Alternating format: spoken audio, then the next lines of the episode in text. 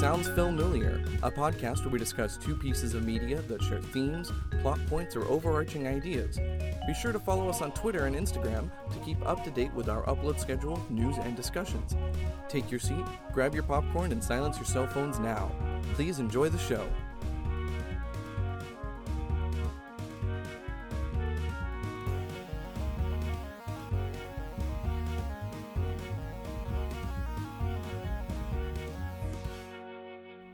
Welcome to Sounds Familiar. I'm Stephanie, and I'm going to steal it. I'm going to steal the Declaration of Independence. My name's Caleb, and when are we going to get there? I'm hungry. This closet smells weird. I'm Justin, professor of archaeology, expert on the occult, and how does one say it? Obtainer of rare antiquities. Ah. Ooh. Justin's showing up. Mr. Jones. Over here. Yeah. Oh, this one's gonna be fun. Do you think Counting Crow's song "Mr. Jones" is about Indiana Jones? Probably not, right? It's about Indiana Jones, but he's old and irrelevant. All right. Indiana Jones 5 coming soon. Yeah, they should just let Harrison Ford sit in the park and people watch. Let my man be. Either let him alone or let him die in the plane crash of his choosing. Jesus Christ. Just when he thinks he's out, they pull him right back in. I mean, at this point, he probably, like, it seems like he keeps trying to die in a plane crash and it's just working. He's like the uncles in Secondhand Lions. Oh, God. He just full really circle. Feels like he needs to die in a plane crash. It just keeps not but happening. Due to some horrible curse, he can never die. He can never die. As long as he's in a plane, he can never be killed.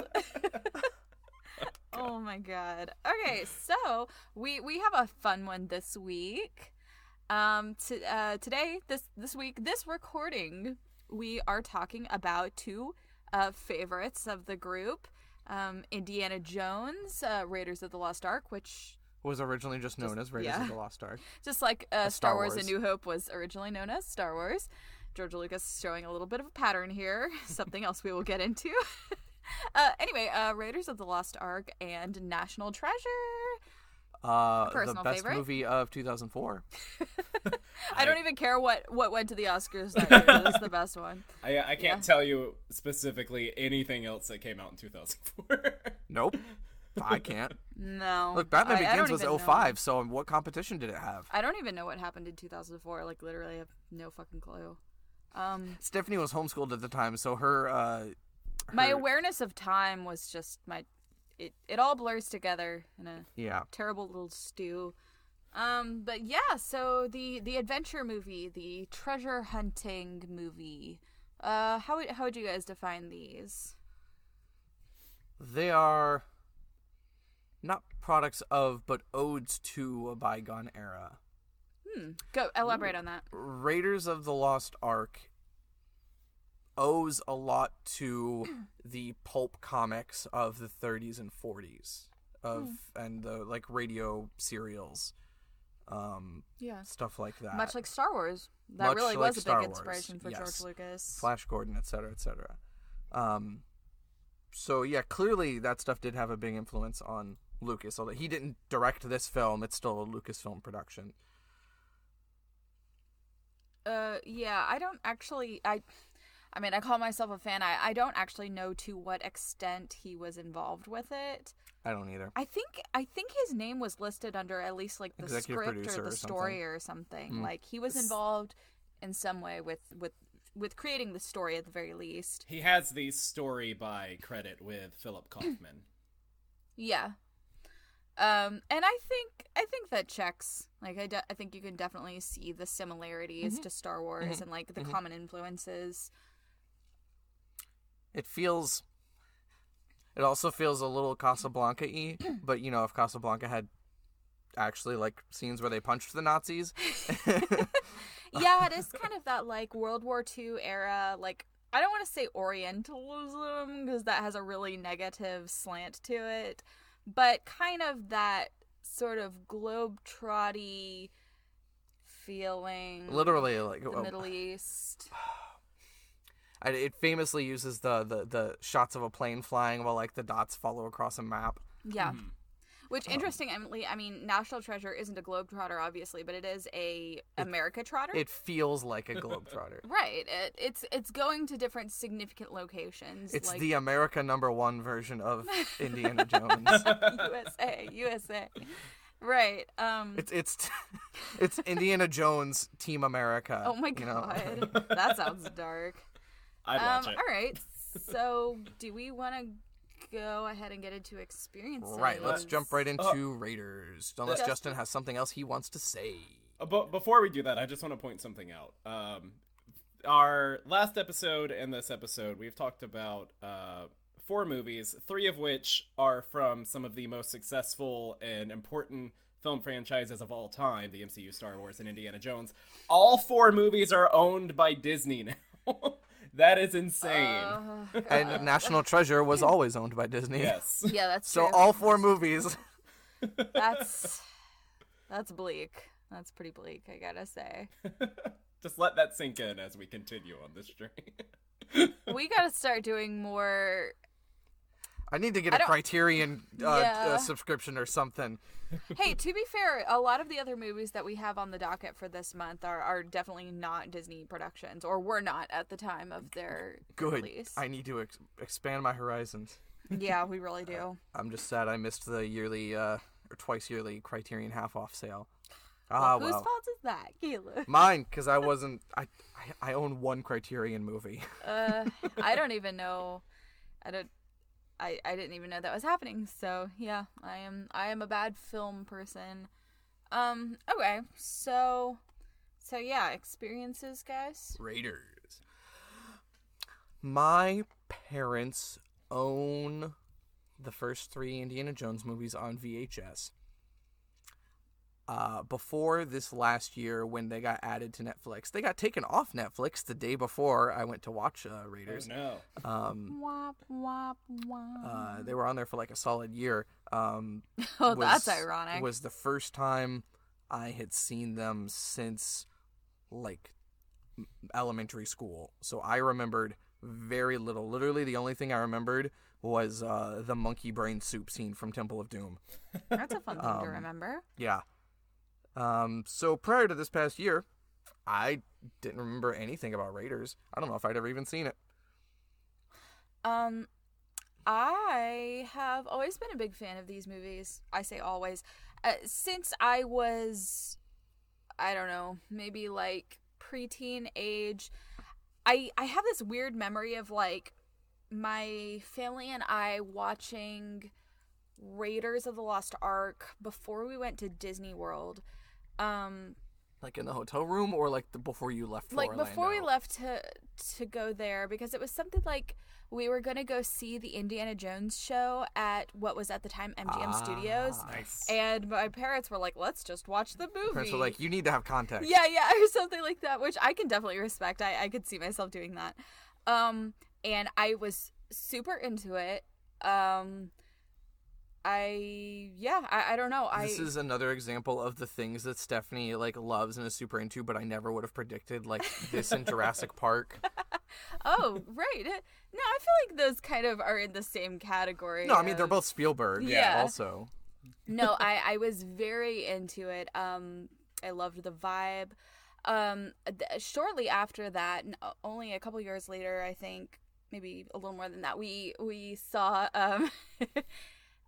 Kingdom of the Crystal Skull in theaters, which was, I liked it at the time. I mean, I was 14, but I really liked it. I had a really big crush on Shia LaBeouf at the time. So I was very into that aspect. I thought Kate Blanchett as the villain was cool. I hadn't seen a lot of movies with lady villains at that point. So I thought it was cool. Yeah, and then a few years after that, it wasn't until a few years after that that I saw The Temple of Doom and The Last Crusade. I like them for being Indiana Jones movies, much in the way that I like every Star Wars movie for being a Star Wars movie. My feelings are not quite as loving.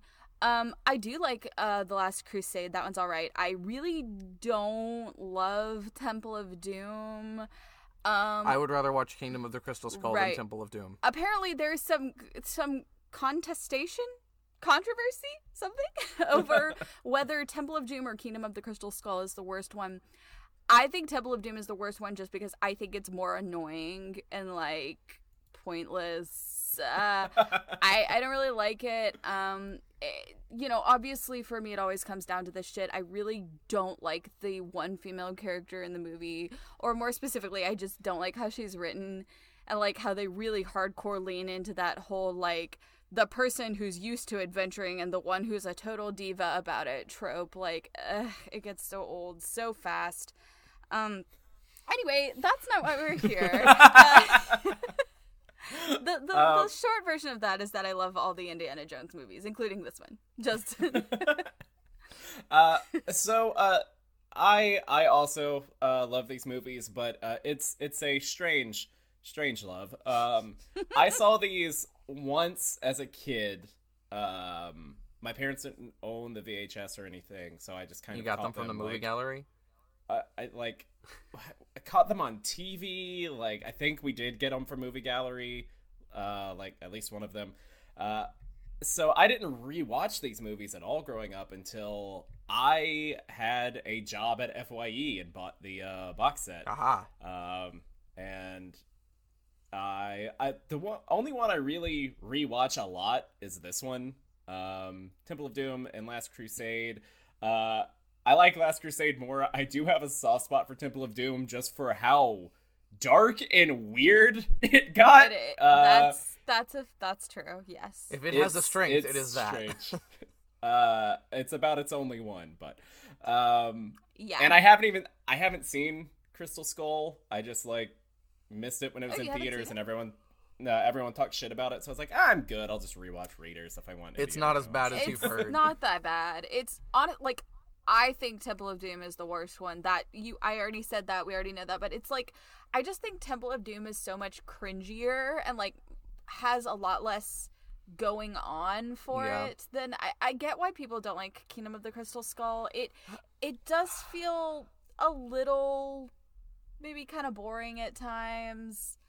What? Something just clicked in my brain that's never clicked before. What's that? People bitch about Kingdom of the Crystal Skull, particularly because of aliens, right? The existence thereof. Yeah. But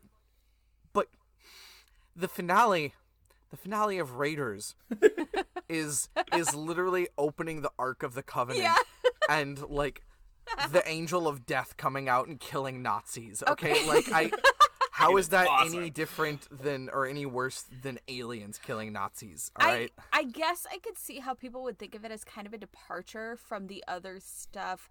Like, if you think about the first three Indiana Jones movies, they are all kind of like weirdly like faith-based. Like, they're all about a particular religion, like the Ark of the Covenant, like Judaism, the Temple of Doom. I hope I'm not being offensive here. I don't know the name of the religion that's... Probably or a fake if it's one. Even being real. Yeah. Kalima. Yeah, that. Oh, and then Last Crusade, we have the literal, actual... Stephanie? Holy Grail. Thank you. The Holy Grail. The literal Holy Grail. Right, and so all of those are kind of, like, based on religions, and then you have Kingdom of the Crystal Skull, which is...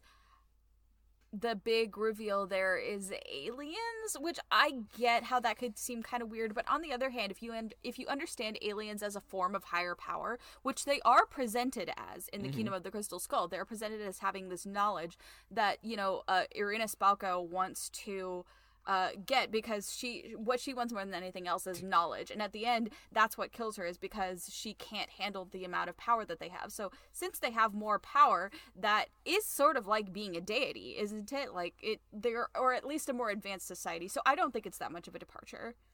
I'm just impressed by the fact that you remembered the villain's name. Yes, Caleb, I did. I mean, excellent point, but also... I mean, Irina Spalko is a cool name, so... To be fair. Of course I remember it.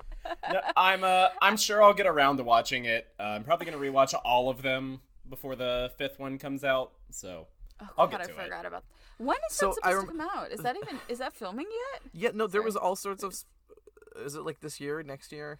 I know it came out at the same time all the Star Wars and MCU announcements came out a few weeks ago. I just love how there was years and years of speculation over who the new Indy is going to be, and they're like, just like, no, we're just going to make Harrison Ford do it again. That man is so old. Like, he's ancient. Let him rest. They're really going to make him drag himself out there again. It's interesting because he seems to enjoy playing Indiana Jones in a way that he never enjoyed playing Han Solo.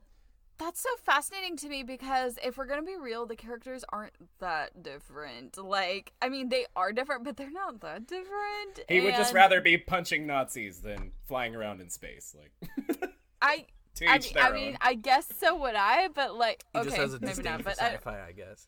Yeah, it is a little weird, isn't it? It's like, how different could those roles possibly be, especially with similar, like, people in charge? Whatever, not my business. I'm not Harrison Ford. We're here to talk about Raiders of the Lost Ark. Yeah. Okay, so full disclosure, we did not take notes this time around, partially because we've seen these movies so many times, or I have seen these movies so many times. So this is going to be a little more seat of our pants. Like I live, baby. Yeah. Or how Indiana Jones does everything. I mean, fittingly. So, I don't know. The movie, the plot, do you want to just kind of go through? This movie, I like the length of the scenes in this movie, which is, feels like a strange thing to say on the surface. But, okay, with one notable exception. Go on. I'll get to that after I make my main point. Okay. This movie, and I'm going to chalk this up to Spielberg, this movie really lets every scene just fully play out. It doesn't feel like any of them are rushed. We're not chugging through anything to get to the next scene or to get to more exposition. We'll have several-minute-long scenes of just people talking in an empty classroom, you know. I really like the pacing. It doesn't feel in a rush to get to the end. It's just a steady chug. The notable exception being, I think the fight on top of the plane goes on for way too long. The one where the dude gets shredded up by the propeller. Oh, when Marion gets stuck in the cockpit. The plane. What Justin? Oh, I just said he becomes a person smoothie. Yes. Okay. I think that fight scene goes on for just too long. Yeah, it was a little silly. But I don't. That's funny to me. It seems. I don't know. It seems like it fits to me. It doesn't really stand out. I'm not saying it doesn't. I mean, no, I mean, to me, it doesn't really stand out as like feeling particularly longer than anything else. I don't know. That's just my feeling. It's just kind of like I still like the scene. It's a net positive, but I'm like, how many times are we gonna watch Harrison Ford get punched in the mouth? Yeah, I know. He gets knocked down, lands on his butt. Back up again. Gets up, punch in the mouth, lands on his butt. Just like six times. Wheels wobble, but they don't fall down. Yeah. He gets knocked down, but he gets back up again. Ah, you're never gonna keep him down. Cue Chumbawamba. I'm not cueing Chumbawamba. We don't have the rights to that. Would we get sued by anarchists? I don't. We'd get sued by their label. Never mind. That's They would come and thump our tubs. Oh my god! I don't want my tub thumped. Thank you. If you know what I mean. And we have a cold open. Okay, so let's just kind of. Do you want to kind of just like sail through the story a little bit? Yeah, we'll sail through it. Opening scene, pretty good establishing. You know, the Indy doesn't speak for a good long time. Mm-mm. I had a thought about that. If it's funny, like, it felt like it was introducing him the way you introduce a character that the audience already knows and loves and has seen in a bunch of other movies. Mm. Like, have you ever seen, like, one of those movies where it kind of relies on the audience's understanding that this is a character they know, and they're kind of waiting for the reveal that maybe like doesn't show them all the way. I feel like that's a thing. And it's funny to me that this movie does that, even though at the time no one would have ever seen this character before. I think it feels very much like one of those pulp long-running pulp series, you know, where you know who the hero is. Yeah. Mm-hmm. Right? All the like you're waiting on someone to show up. Like. Yeah. Right. Which is a bold choice to make on your character's introduction. I think, yeah, and I think it pays off. I think it kind of, like, gives the character that sort of, like, mythic quality, even when you are just first meeting them, which is, yeah, I think that works pretty well. So one thing about this opening scene, I have never been able to figure out how you're supposed to pronounce Alfred Molina's character's name. Oh, let's talk about that. Can we talk about that? Let's talk about that. Yeah, let's talk about that. I've been dying to talk about that with you. So he says that, or Harrison Ford says the name one way, and the subtitles spell it a different way. Yeah, they say Sapito, and he says Sapito. It carries over into the Community episode where Abed has the rolling boulder, and it plays the audio clip, and the subtitle is still the reverse of the audio. So is he just like mispronouncing this man's name? It's kind of disrespectful. I mean, IMDb will tell us the answer. It never occurred to me to like actually look that up before. It's weird. I don't know why he would say it like that. I know. It bothers me too. The wiki has it as Satipo. Right, but he says it. I think Harrison Ford just says it wrong, and they're like, let's just not do that again. We'll just that good enough take. All right, Harrison, you're good. Whatever, let's move on. That just doesn't sit right with me. That he's like, I just feel like that's not something Indiana Jones would do, because I think he has a certain baseline respect for other cultures. Yes. So I don't feel like he's the kind of character that would just, like, casually mispronounce this foreign man's name. Yes. Well, it's like people looking at my last name and going, Mr. Sanchez? Yeah. That's so weird to me. I just don't care for that. To Stephanie's point, that's, like, one of the main things that separates him from the villain in the movie, is that, like, he genuinely cares. He's not just in it for the money. Also, it's kind of interesting that arguably the most iconic scene in a movie is the opening. You don't see that too often, but the scene in Raiders that is referenced the most is this opening sequence. Yeah. Yeah. Yep.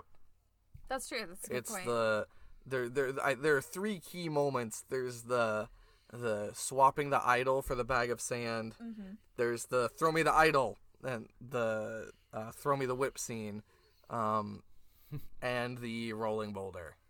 Yep. Interesting. Well, yeah. So I mean, yeah, this movie did manage to become remarkably iconic. It did. Yeah. I would like to see a list of all the things that Raiders of the Lost Ark did first that other movies, like, you know, took after. Yeah. Okay. It's hard watching really any adventure movie after Indiana Jones came out without feeling like it's some sort of an homage. Like, I can't tell you something 1-to-1 in National Treasure that they did that was Indiana Jones, like, directly inspired by Indiana Jones. But that feel is all over that spiritually. Yeah. It's like Indiana Jones. Indiana Jones is like Die Hard, and that, like, it's, or The Matrix, and that it's that movie that once you see it, you're like, oh, that's what that thing is from. That's what all those movies are referencing. Yes, I agree. So after this scene, there's that awkward sequence where he's teaching the class, and that girl has what did she have written on her eyelids? Love you. What was that? The audacity of this bitch. I don't know who would do that. Like, at least write it on the back of your hand or something, so you can just, like, casually brush your hair away or something. But, like, on your eyelids? What? It's so awkward. Like, we're implying that, like, he is a young, attractive professor that like a lot of his students are into, and then, like, that's it. It's just like this one little joke, then we move on. Probably because, you know, Harrison Ford was one of the it boys at the time, you know? It's just kind of funny because it's like the movie needed us to know that he's hot, and it's like, we have eyes. We can see that he is sexy. We all saw Empire. Yeah, exactly. Like, I mean, I'm assuming this came out. Stephanie and I were discussing which came out first, this or Empire Strikes Back, and we assumed Empire, but I didn't actually look it up. I think it's Empire. I'm on the case. Justin's on the case, so I'll keep talking while he's on the case. There's that nice oneer when he's packing in his room, like the guy from the... Yeah, his friend, whose name I always forget. Yeah, he's like the dean or something, I don't know, is talking to him. It's just this nice long take. I wish I had paid closer attention to that scene, because I feel like there was a lot of pretty important dialogue there. Probably. That's why it was a oneer. Like, I have the general idea of it, but I'm trying to recall some specific lines that I can't quite... Literally, all I remember was Indy saying, "I'll be careful," and then he throws a gun into his briefcase or into his suitcase. It's like, like, whoa, Indy, America, come on! Look, you want me to believe that you're a responsible adventurer? You're out here only for searching for things to preserve them for future generations, but you're out here not practicing proper gun safety. But Caleb, he's a cool, tough guy in the 80s. No. He's not? I thought he was. No, either he's a responsible adventurer or he's not. Speaking of cool, tough guys in the 80s, Empire Strikes Back came out May 21st, 1980. Raiders came out June 12th, 1981. Ah, wow, that's pretty close together. A good 2 years for Harrison Ford. I know. I don't know why when I'm giving facts, I talk like an old announcer. It's good and you should keep doing it. Yes, so, very good time for Harrison Ford. Kind of, I'm sure, ascending rapidly to sex symbol status, as he should. Let's talk about Marion for a second, because we're about to meet her. Yeah, right? Let's. Okay. Speaking of... did that sound more... it wasn't Stephanie so much... It's not so much the way you said it. The audience won't see this, but...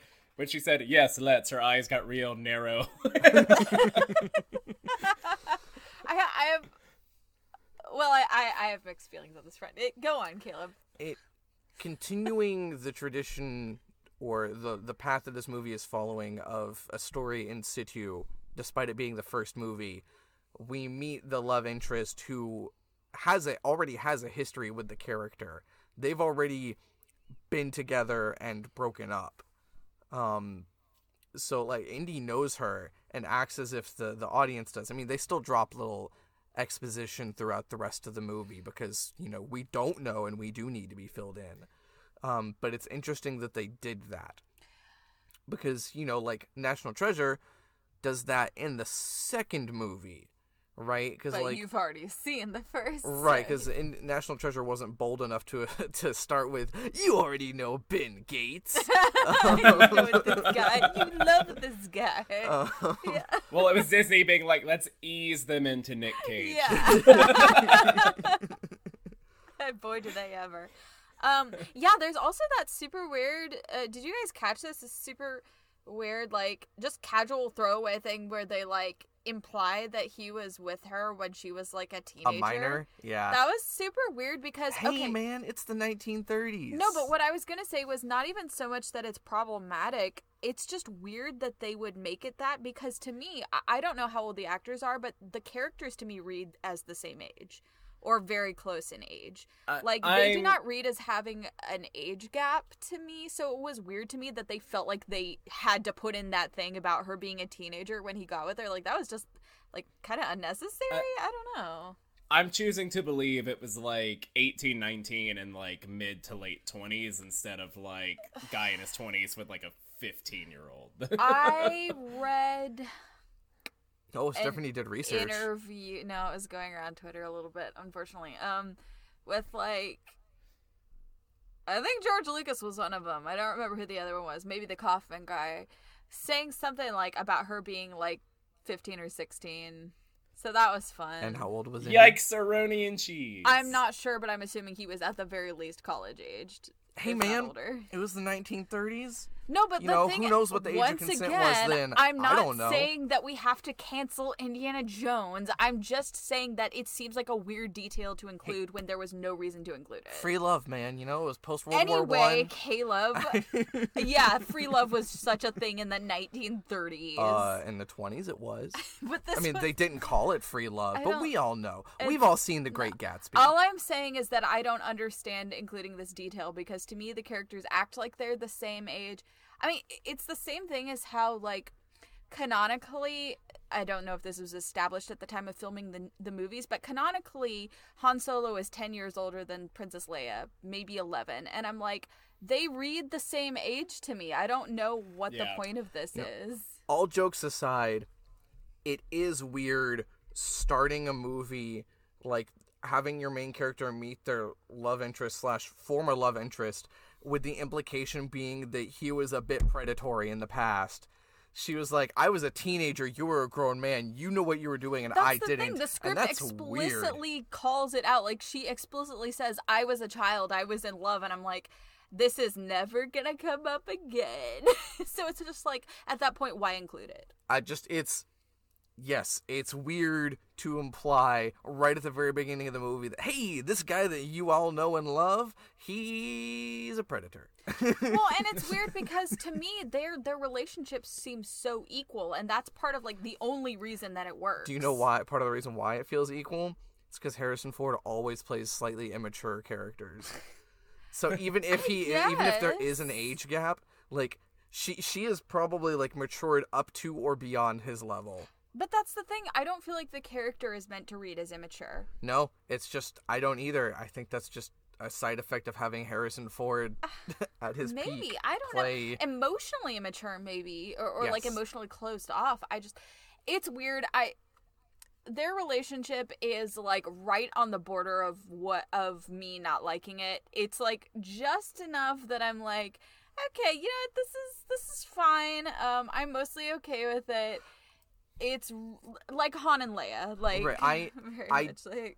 I don't know. I do enjoy their relationship because I'm always a fan of like she is more or less on his level, yeah. Right? Like she is not a professor, but she is the daughter of his mentor. So mentally, she seems like she's academically inclined. Right, academically she's on his level. Adventure-wise, preparedness or whatever, she is on his level. She literally owns a bar in the middle of nowhere. That was another thing I was... Justin, you were also going to I think we are about to make about the same point, so I'll let you go. Okay. So what I was going to say was that I could never quite get a handle on how capable the movie wanted us to think that she is, because like she kind of oscillates a little bit, okay, compare it to Temple of Doom, which I've already bitched about a little bit. Like Willie, weird name for your sexy female love interest, but anyway, Willie is just super hardcore the trope of like the shrieky, doesn't know what she's doing, fish out of water woman, which I hate with a passion. But Marion, it almost feels like they're trying to mine her character for a little bit of that, but also they want her to appear cool and capable, and like she can drink any man under the table, and she's like scrappy, she's like grabbing a knife and hiding it, like, which those two things can exist, but I feel like sometimes the movie can't quite decide which one they really want to lean towards.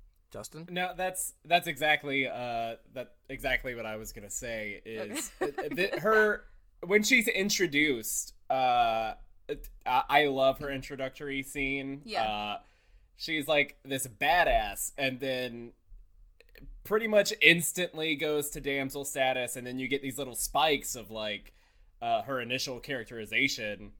Yeah. But for most of the movie, it's damsel status, and I feel like give her a chance, damn it. Yeah. No, I'm not saying the movie didn't do her a little dirty, because I mean, it was the 80s, right? Yeah. And like, if there was a woman, they had to do her dirty. Right. Alien was the only movie that had the balls to, not do the damsel. And that character is like completely sexless. Right.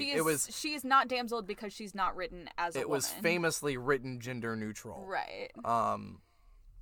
No, you're both right. I'm not going to say the movie didn't do her dirty, but I like the starting point. Yes, and I do like that she gets a lot of screen time, like, by herself, which was kind of interesting to me rewatching it this time. Like, I always kind of knew it, but this time I was like, huh, she actually gets her own kind of little thing going on, right, which is fascinating. Does Leia get any screen time by herself? No. She's always with Luke or with Han. Hope. Like, yeah. And what is the only scene that she gets to herself in that? Is she's like playing off of Darth Vader. Oh, sorry. And there's the one where she's watching Alderaan get exploded. But like, Well, that's, yeah, that, right.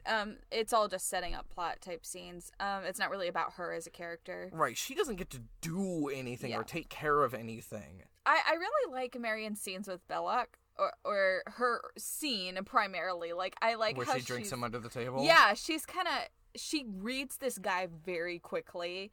And, like, you get the sense that she would have totally had a handle on the situation and been able to escape if, you know, the creepy German dude hadn't just showed up. But if it was just her and Belloq, she completely had him in the bag. Like, so I appreciated that much, at least.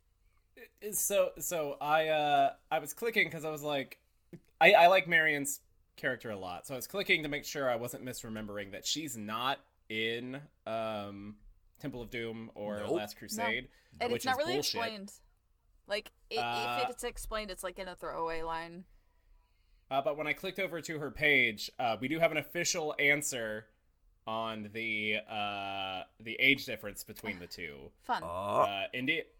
Indiana Jones is 10 years her senior. I started dating when she was 15. Oh my god. I was feeling 16 and 26, but... That doesn't read to me at all. They do not seem like people who are 10 years apart in age. No offense to either of the actors, but they don't even look like they're 10 years apart in age.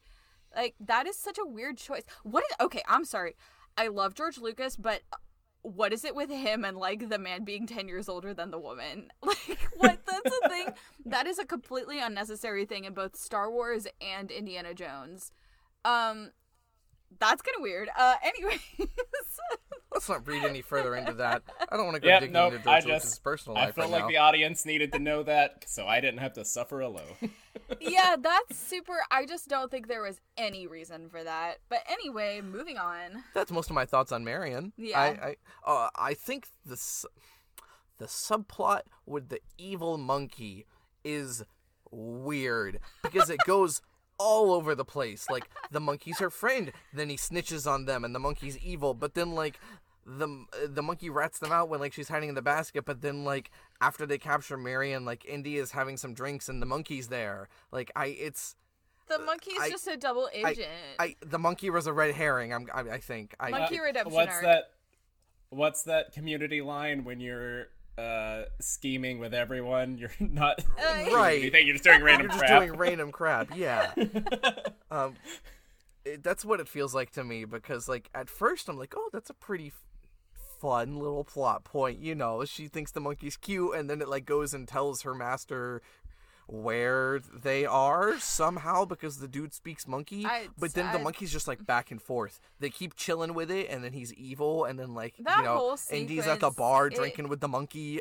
Okay, speaking of which, I was wondering what how should I put it, like, the narrative function of Marion's fake-out death was. Like, what is the... What's the point? Right, they really pulled a Chewie in Rise of Skywalker. The Chewie's death in Rise of Skywalker that one.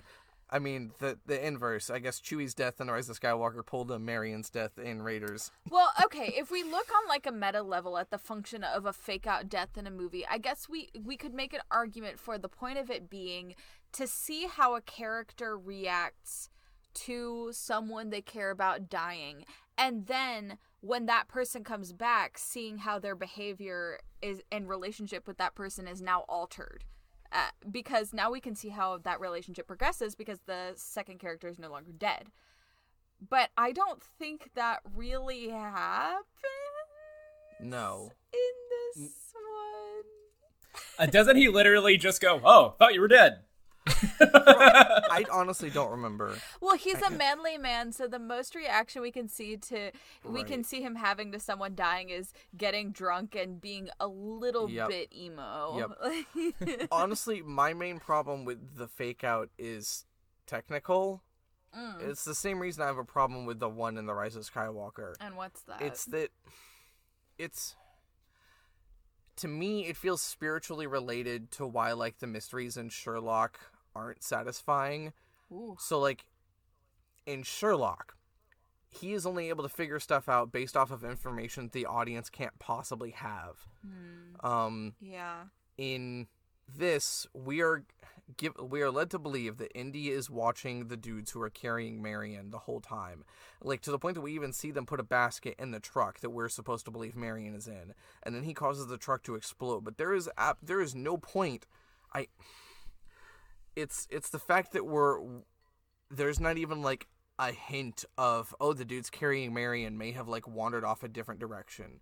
It's that there's no out. It's, we're led to believe, like, the entire time, it's, the audience is shown that we are following this basket with Marion in it. And then at a certain point, and the audience doesn't know when, it is swapped with the one that she's not in and then put in a truck. Yeah.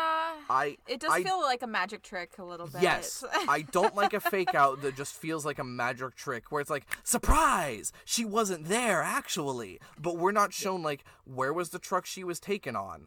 We were never shown another bunch of dudes carrying basket. There were dudes that looked like that carrying two baskets. You know, it bothers me. It's the technical aspect of it. I think it's interesting because the plot of National Treasure, I know we're not making comparisons just yet, but this is appropriate. The plot of National Treasure lies heavily on him doing a fake out with the prop declaration and the real declaration. So it really depends, like, a fake out, it depends on the stakes, whether it works or not. If it's something like fun, if it's like fun, like, oh yeah, he pulled one over on them, that's fine. If it's like, this character might be dead, oh my god. Yeah, okay. I have two thoughts there. One, I think you're right about the stakes point. Before I move on, continue my second thought, can I ask what moment you're talking about? Are you talking about when he gives the fake declaration to, what's her name? Abigail, before she's abducted by Ian's men? Is that what you're talking about? I mean, both of them, they happen so close together. Okay. Yeah. That still works for me because so he has the... He has the tube within the tube, right? Mm-hmm. So he has to pay for the declaration. He's got the flimsy plastic tube inside, like, the nice leather one. And he gives one to Abigail, so she thinks she's got it. And while he still has in his other hand the other tube, you know? So technically speaking, that still works for me. Because we as the audience, if you're paying close enough attention, you can see that Ben still has a tube. You don't know what's in it. That's fair. Like, Abigail is tricked, and if you're not paying close attention, you believe the same thing Abigail does, which is what Ian also believes. That's why she got abducted, was because Ian's men believed that she had the declaration, which is why, you know, Ben had to go rescue her. So technically speaking, it still works for me, because if you are paying close enough attention, you know, you'll still see that Ben... Yes. You know, could have possibly not given it away. That's a good point. You can actually follow it if you want to. It is still attempting to misdirect, but it is not outright. It is not being outright false.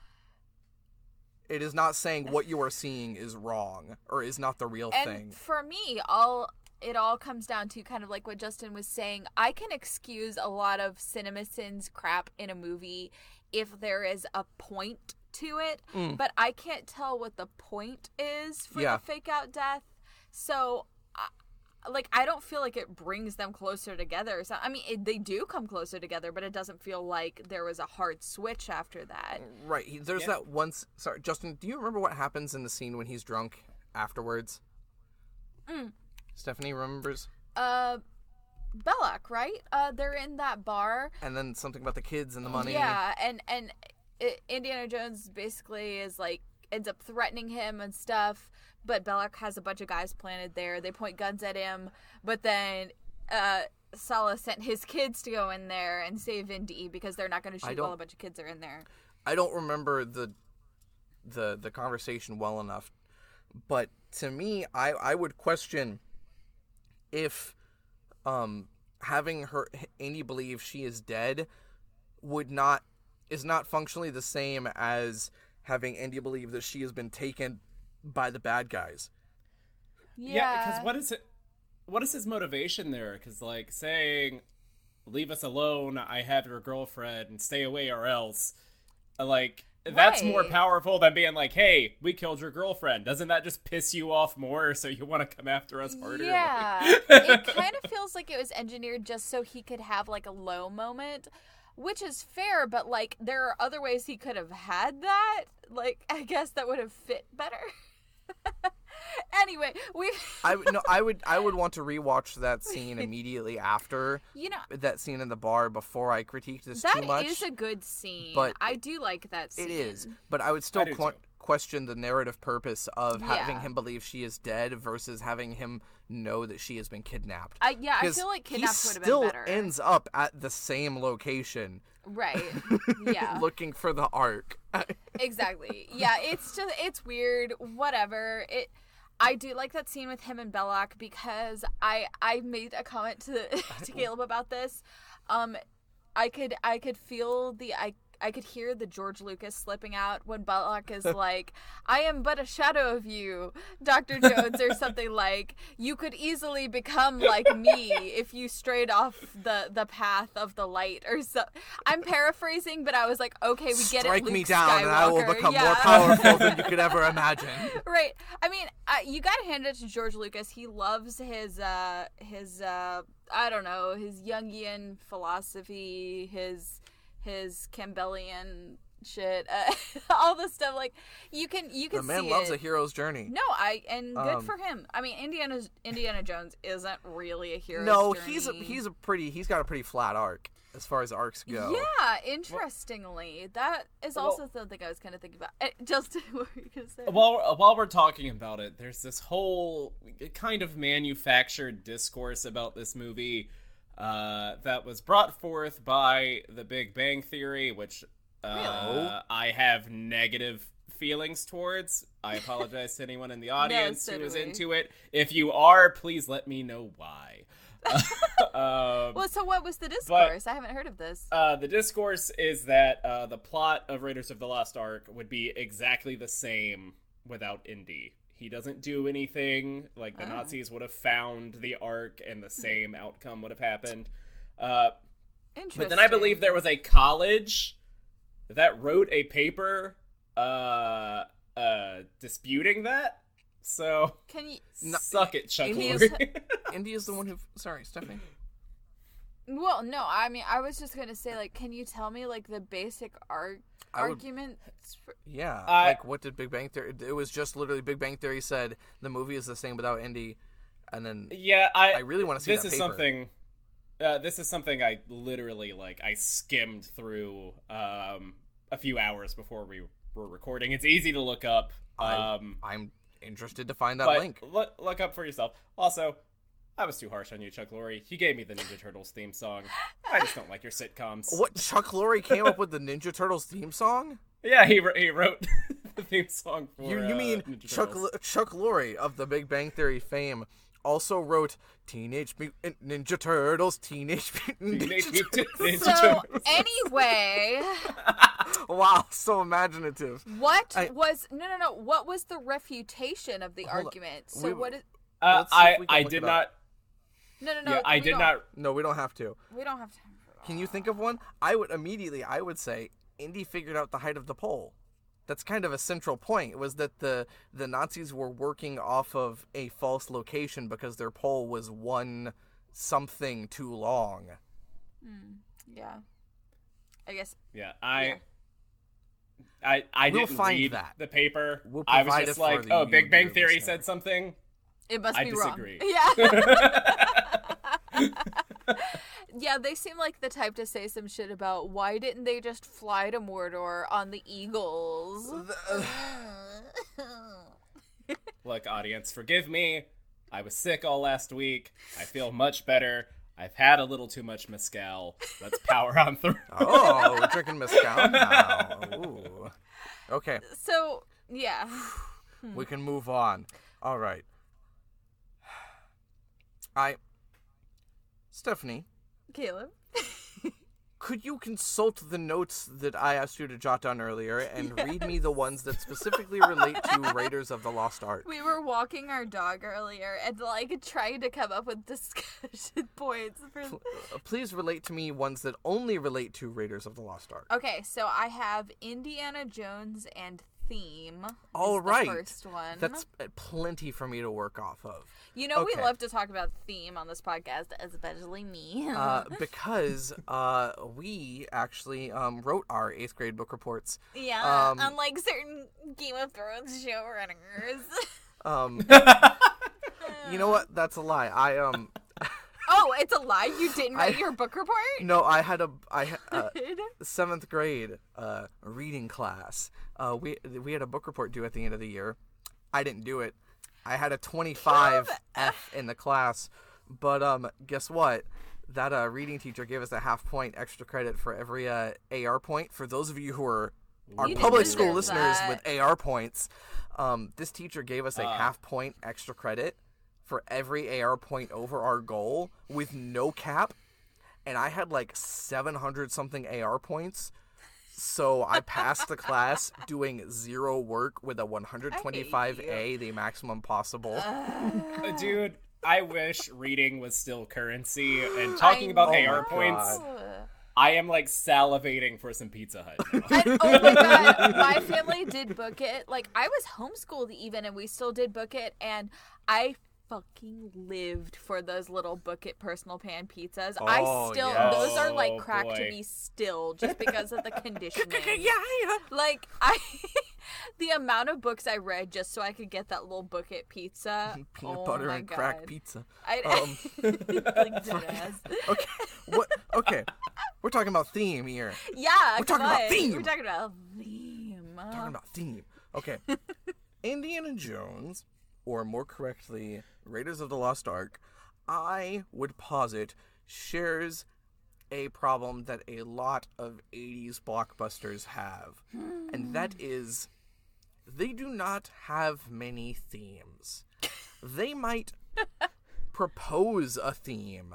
Yeah. They might bring up the idea of a theme, but then not really have an answer to that theme or have it be prominent throughout. There's a reason that I don't have a lot of favorite movies from the 80s, and part of that is that everyone's going through collective, like, brain worms during that time period. Oh, God, don't say...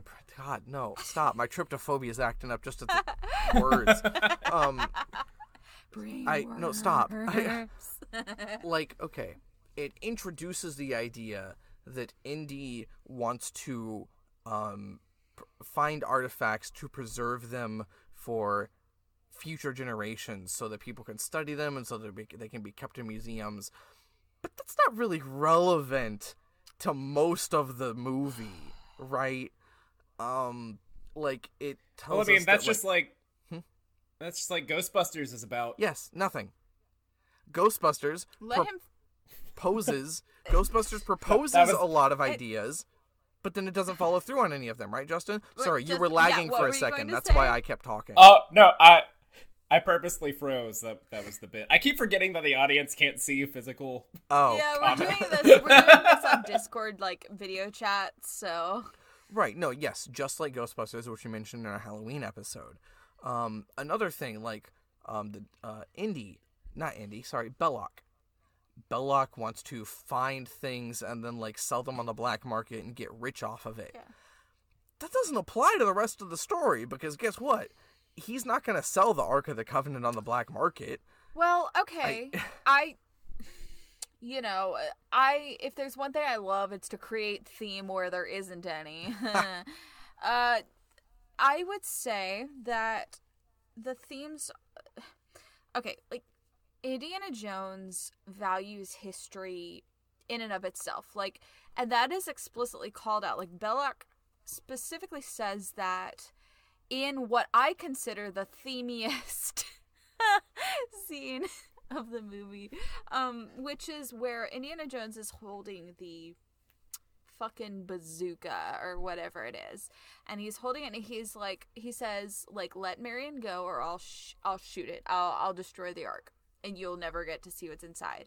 And Belloq just is completely unfazed, and he's like, "No, you won't." No, like, you're right. He has some great lines. No, there. It's good. Yeah, it's really good. It's like one of the best scenes in the movie because the dynamics are so fascinating because Indy is higher than all the other characters, like cinematographically, cinematography, whatever. The staging puts him above everyone else, so it's like he has the upper hand, and yet Belloq takes it away with him with just a few words because he says, you know, he's trying to threaten them, but Belloq just points out to him, like, I know you won't destroy this piece of history because you have too much respect for it. You want to understand it. You want to preserve it. Like, and so you can't destroy it, even if it means, you know, saving the woman you love, even if it means, like, defeating your enemy. You can't do that. And that is, like, where I find this movie to be the most interesting, because it actually kind of gets at some interesting character stuff, which, unfortunately, most of the movie kind of sidesteps. Because it kind of shows you that is what he values most above everything, which explains why he is so devoted to these missions that he goes on, is because more than anything, he values that preservation of history and kind of almost that deification of these objects from the past that can be preserved for our current culture, which is interesting. Like, I think that's a great, interesting character trait for him to have. And I think it's the closest this movie comes to really having themes. That and, you know, the subsequent scene with the Ark of the Covenant. Yeah. Sorry, Caleb, you looked like you were looking up. I was just looking up the script to find Belloq's quote from that scene. Do you mind if I read it real quick? Yeah, go for it. No, go for it. So my main thought during this scene was, what the fuck is Indy's plan here? Because Much like Han Solo, he doesn't seem to have much of a plan at any given time. Right, he rushes in blaster first. I've seen many other movies where it's just like, wait for your moment to strike. This was not Indy's moment to strike, but he did anyway. He literally just pops around the corner with the bazooka. It's like, I'm going to blow up the Ark of the Covenant. Yeah. And Belloq's like, we both think you won't do that. Okay, Jones, you win. Blow it up. Yes, blow it up. Blow it. I'll start that over. Okay, Jones, you win. Blow it up. Yes, blow it up. Blow it back to God. All your life has been spent in pursuit of archaeological relics. Inside the Ark are treasures beyond your wildest aspirations. You want to see it open as well as I. Indiana, we are simply passing through history. This is history. Do as you will. And he can't do it. No, and he can't. Yep. That moment has more themes than, like, the rest of the movie combined. So, like, can we talk about how in most movies, the best scene is when the hero and the villain are just having a conversation? Oh, yeah. Yes. Oh, yeah. That's when the theme comes out reliably every time. That is when the theme comes out, because it's thesis, antithesis, and synthesis. That's why the scene where Indy is drunk and talking to Belloq in the bar is one of the best in the movie. Yep. Mm-hmm. Always. Every MCU movie from here on out should have a hero and a villain in suits at a bar just having a talk before the big slugfest. Exactly. Maybe that's why I love Enemies to Lovers so much, because it's like the thesis and the antithesis literally coming together to form the synthesis. But no, I totally agree. And I, like, as we've already discussed, this movie is not theme heavy, but there is some interesting stuff there that kind of, like, desperately claws its way to the surface. And so another thing that was interesting to me about this is that there's kind of a fascinating underdeveloped theme about, like, materialism versus faith. So Indiana Jones, like, pretty explicitly, like, I'm pretty sure he, like, just says it, is not someone who believes in anything beyond the physical and the natural. He's very much a Han Solo. Exactly. Ain't no mystical force guiding my destiny. I'm pretty sure there are literally some lines of his that I was listening to. I was like, this is just repurposed Han Solo dialogue, because he says stuff about, like, mystical mumbo jumbo or whatever. And I was just like, that's just Han Solo. Like, and so I feel like there is a kernel of that going on in this movie, especially because, like, you know, Belloq and Nazi German 1 and Nazi German 2 are all destroyed because they don't respect the power of the Ark. And on a more, you know, on a more metaphorical level, they don't respect things that they don't understand. They think they can control everything. They think the world ought to belong to them. But it doesn't. And, you know, that's what ends up quite literally destroying them. So I feel like there was a little bit of that going on here. And, you know, at the end, it's like, Indiana Jones knows that this happened, I'm assuming. I mean, he had his eyes closed, so maybe he doesn't know the extent of what happened. But he opened them afterwards and saw the Nazis were gone. Right, he knows that something supernatural happened. And yet, we never see him grapple with this in any way. Nope.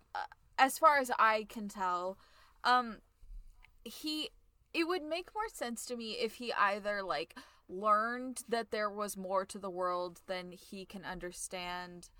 There is more in heaven and earth, Horatio, than is dreamt of in your philosophy. No, that is a problem I have with it. Or if he was just like, he tried to hand wave it and was like, there's a scientific explanation. Yeah, no, that is a problem that I have with it, is that he specifically mentions earlier in the movie that he doesn't believe in any of that mumbo jumbo. And then the mumbo jumbo happens, mm-hmm. and he treats it seriously, but with then as vengeance. Soon as it's over, there's no grappling with it. There's no conversation. There's no addressing it. Which is why I feel like I don't know if I could call it a theme. It's like a plot thread. It's like an element that's there, but it doesn't feel like it's fully developed. What do you think, Justin? Well, I'm just thinking back to the scene before he even goes on the adventure, and they're looking at that, what's it, a painting or a tapestry or something. And they're like, what's that coming out of it? He's like, oh, it's lightning. So just like him being tied to the pole when they start opening it and he sees light coming out of it. He's like, oh, shit. Don't look at it. That's a good point. I didn't even notice it. He must have known that what was going to happen in that painting, or what happened in that painting, was going to happen. He was like, I thought this was a metaphor. Nope. Close your eyes. It's real. It's literal. And right. So it's...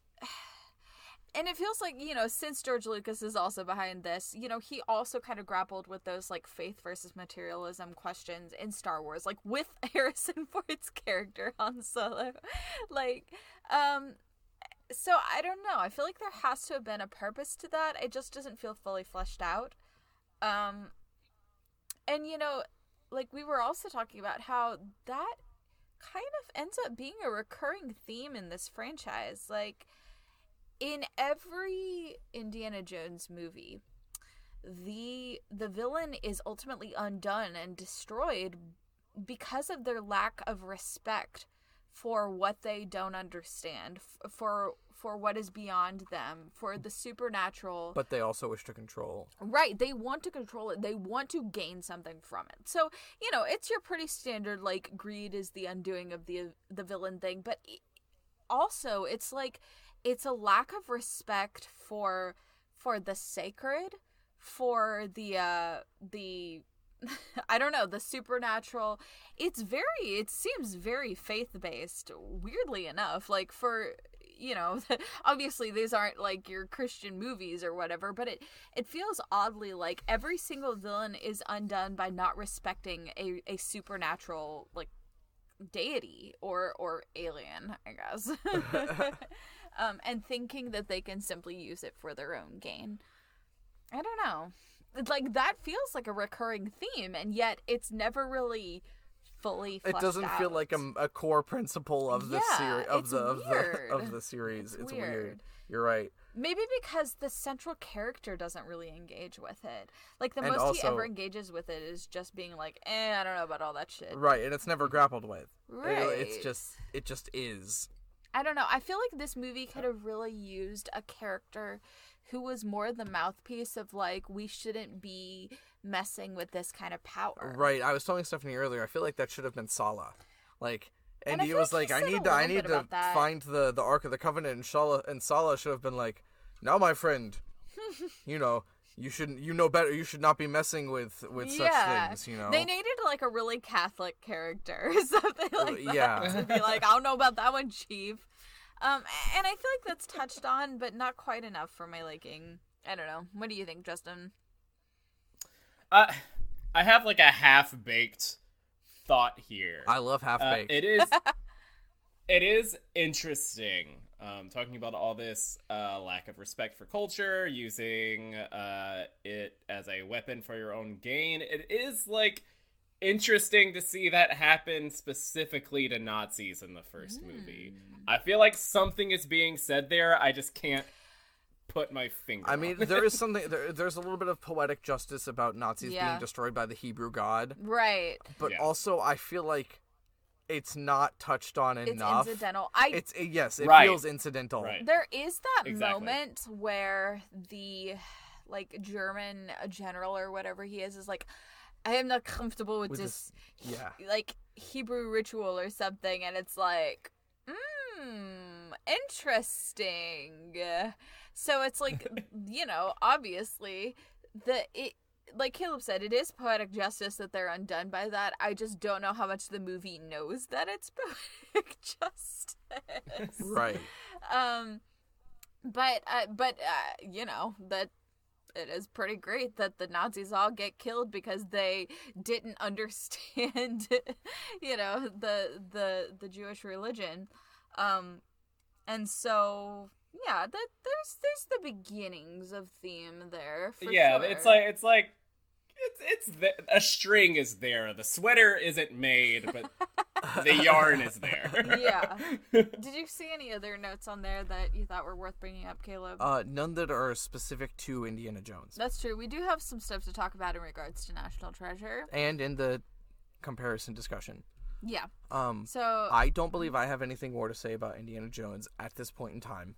No, it's fun. I like it a lot.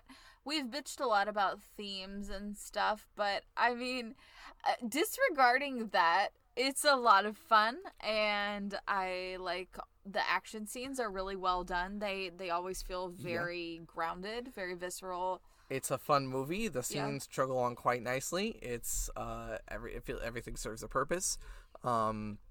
The Mythbusters episodes about Indiana Jones are quite nice. Those are fun. They're fun. Yes. Did you know that kangaroo leather is the strongest leather in the world? I didn't. I mean, I do. Put your lights That's on, why I told you. It makes sense. But Justin? No, this is another example of a series of films being classic for a reason and absolutely living up to it. If for some reason you haven't watched Raiders, absolutely, pause us, go watch it.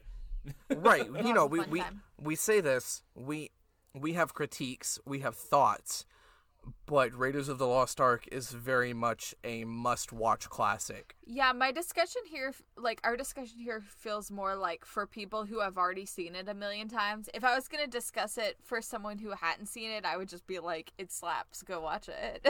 Yes. All this in-depth nitpicking shit is just for people who already know and love it. You bunch of dorks, we love ya. Yeah, exactly.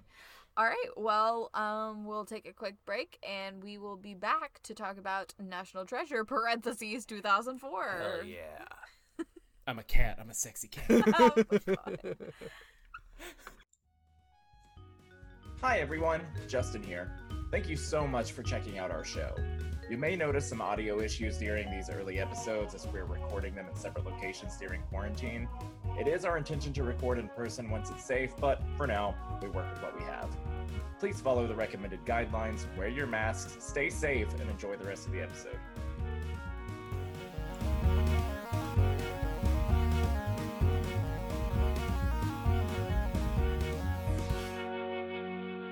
Let's talk about National Treasure. What? I don't know. This is one of our favorite feel-good movies. When I say our, I mean me and Stephanie. We stan. Oh, we stan? We stan. We stan. Oh, we stan. Much like Holes, whenever I would go on road trips and I had to pick a bunch of movies to take, it was usually Holes, like League of Extraordinary Gentlemen, and National Treasure always made the cut. Oh, yeah. The trifecta. Yes. This has been a comfort movie for me for a long time now. This is also a movie I saw when I was younger, not like a little kid, but younger, that I've always been a really big fan of, and I can completely articulate why. I'm hoping I might be able to kind of do that tonight. Yeah, for me, this is a movie that I watched the shit out of from like ages 12 to 15, and then this was my first time coming back to it in over a decade. Really? Yeah. And boy, did I have a good time. We watch this like multiple times a year just because it's just good, clean fun. It's just a happy place. It's a comfort movie through and through. Yeah, I don't know. It's get you some popcorn, just sit down, like, watch Nicolas Cage have a good time. It's funny. I like Riley. I like Abigail. It's like it doesn't feel too Disney, but like just Disney enough. It's a good popcorn movie in a way that we don't see much anymore. Right. Now, if you're like talking about popcorn movies, it's like a superhero epic. This is like, nah, I've got like a little over 90 minutes to kill. Let me sit down, enjoy something salty. It's actually 2 hours and 11 minutes, believe it or not. Wow. Is it 2 hours and 11 minutes? Man, that shit flies, though. Oh, doesn't feel like it's surprisingly long. 131 minutes.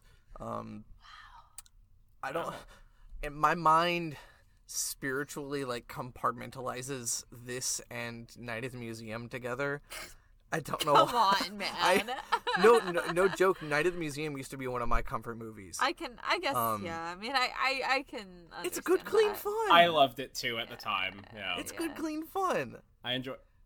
I haven't watched that one in a while. I'm sure we will get to it. Oh, I hope we do. Somehow, somehow. You know, I'm hit or miss on the sequels, but the original Night at the Museum, it's just good, clean family fun.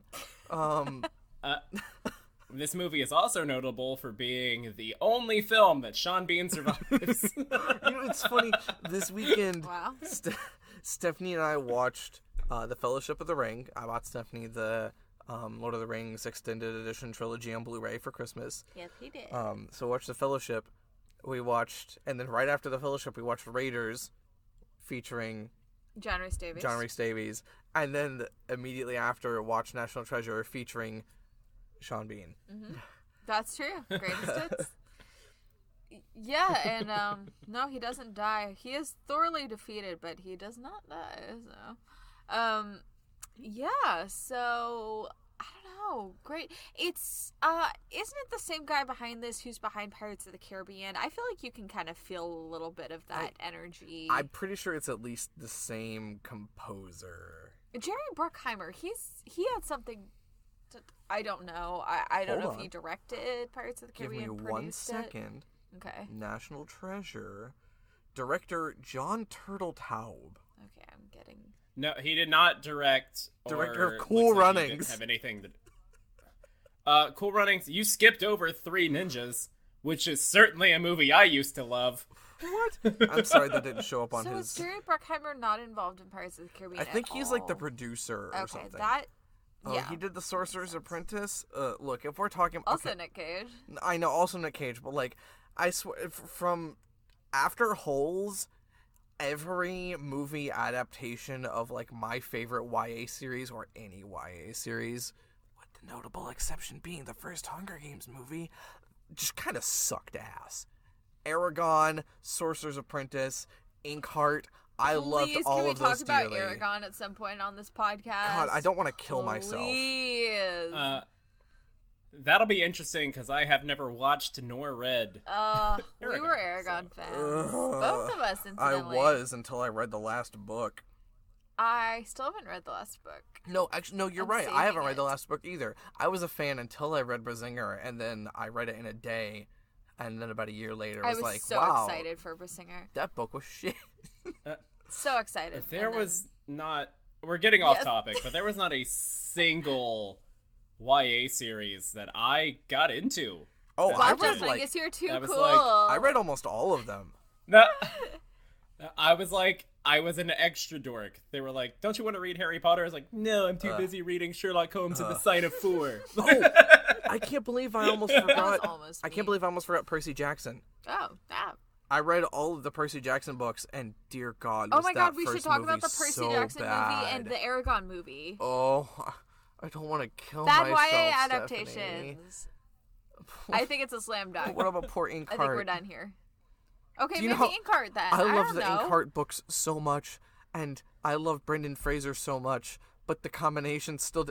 I love Saoirse Ronan. Was Saoirse Ronan in it, or am I imagining that? City of Ember. She was in City of Ember, which I also read and loved, and that was also...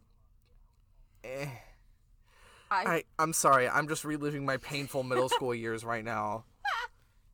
I begged my grandparents to take me to see Eragon, okay? And then I apologized afterwards. Oh, sweet. That was like a Christmas present. We lived across the state. We lived like 900 miles away. My grandparents came down to visit. I asked them to take me to see Eragon, and it was awful, and I felt bad. Oh, buddy. Hey, let's talk about a movie you like. Okay, buddy. Let's get back to talking about National Treasure. Let's talk about a good movie. Oh, that's funny. I'm sorry. You know what? Yeah, back to a good movie. Love you. National Treasure. Okay, first off, the characters. I like Ben Gates. I love Nick Cage is playing a very lovable little scamp here. Yes. And God, I love Riley. Yes. I've always loved Riley. Yes. Right. The humor aged so well. It did, because none of it was, comedy is the first thing to age, right. But this is a Disney movie in the 2000s, so they were careful about what they were already trying to be careful, I guess, about what they made jokes about. But I don't know. There's something about Riley's humor that is just timeless. It's very PG, and it's not pop culture related. Yes. So it's very transferable, it ages well. If that makes sense, I guess. Like from the beginning, he is... I've always just felt so close to Riley. Like Justin once described me in 3 words. The phone that I kept that note on is now dead, so I can only remember 2 of them. And 2 of those 3 words were snarky and particular. And otherwise known as snarkticular. And I don't remember what the third word was, but those 2 match Riley pretty well. To make myself sound like a nicer person, I'm going to say the third was lovable. Yeah. That was not it, but nice try. I know, it was meaner. Like, I love when they're trying to figure out what the riddle means in the first scene, and one of Ian's henchmen says, prison! And Riley just says, like, snorkel! He's like, see, I can do it too! We're just saying random shit, though, yeah. Right, I think this movie needed a little bit of that audience self-insert character. Yes. Because so many of the characters are so nerdy, but in like a... Well, Riley's nerdy, but some of the characters are so nerdy in a particular way that the audience probably doesn't have a lot of experience with. Right. It's like... history nerds kind of thing. It's like watching a movie about, like, chess geniuses. Yeah. But it focuses too heavily on the chess. Right? Like... Queen's Gambit, which is a fantastic series, works because it doesn't focus on the chess. Right. The chess is just kind of incidental. Even when there are chess matches happening, the camera isn't focusing on the board. It's focusing on the characters. Yes. This is like if we had a chess movie that focused too much on the board, but then like we also had someone on the side making snide jokes for like all the people who didn't understand how chess works. Exactly. And I mean, for that matter, I also like Ben as a character because, all right, I've been trying to figure out how to put this to words, like, and maybe it's just the way that Nicolas Cage plays him, which, hey, I mean, good for him. It's like, it's somewhere between, like, he knows kind of that the shit he's saying is ridiculous. Like, you always kind of have that awareness about the character that he knows that people think he's crazy, but he kind of just doesn't care and he's going to do it anyway. Which is a perfect role for Nicolas Cage. No, it is. And it's like, it's better to me than if he just wasn't aware that people thought he was kooky, which is the way a lot of those kinds of characters are. Like, there's always that kind of awareness. Like, you kind of see it in his face. It's like, people think I'm on one. Whatever, know what, I believe in it so much that I'm just going to do it anyway. Yeah. Let's talk for a moment about Indiana Jones and Benjamin Gates. Yeah, interesting. Indiana Jones is nerdy in a way that he just kind of calmly and coolly knows everything that's happening, right? Yeah. Like, he comes across some mysterious object, and he's like, oh, this is obviously blah, blah, blah, blah, blah. Yes. With just a deadpan, straight delivery.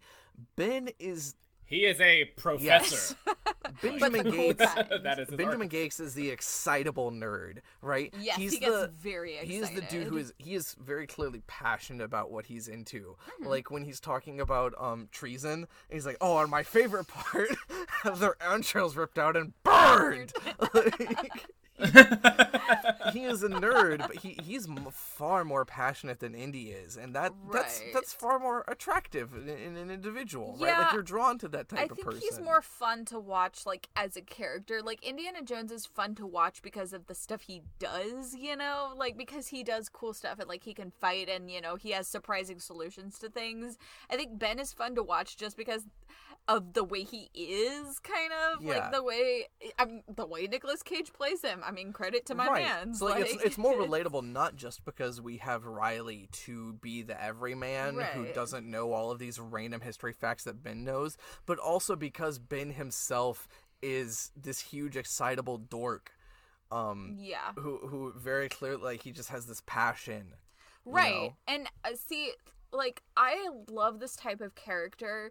Like, it's also why I'm so into, like, Milo from Atlantis. Like, yes, that's exactly what he is. I know. I just love a nerdy male character who has to become a badass. Like, there's something so sexy about that, you know?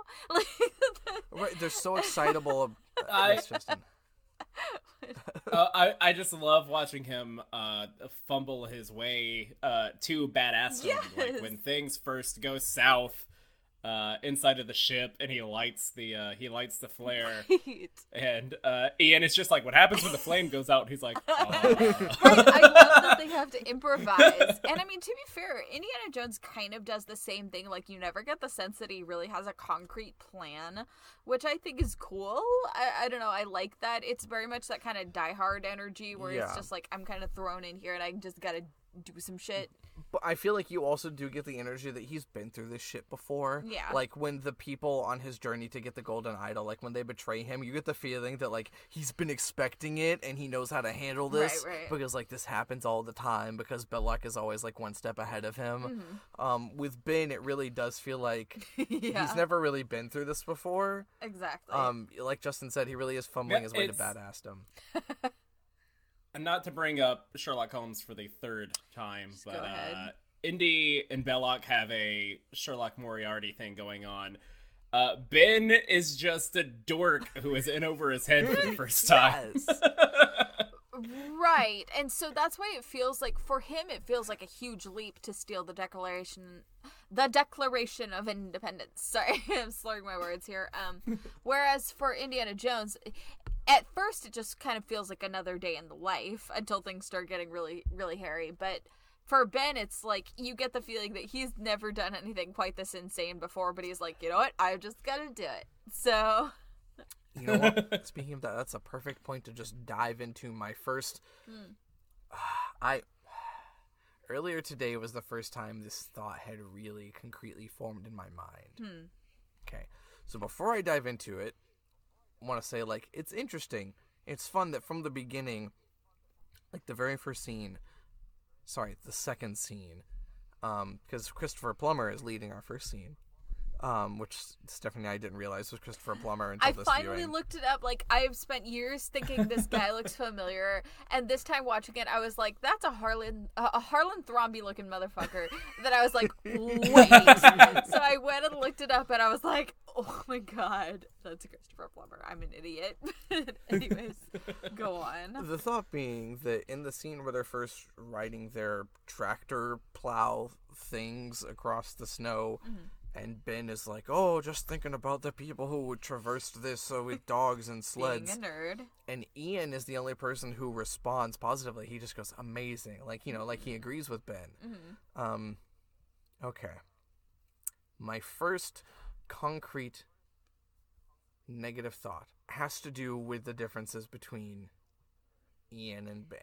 Ben and Ian, first, they have their... major split over they realize they need to have access to the Declaration of Independence.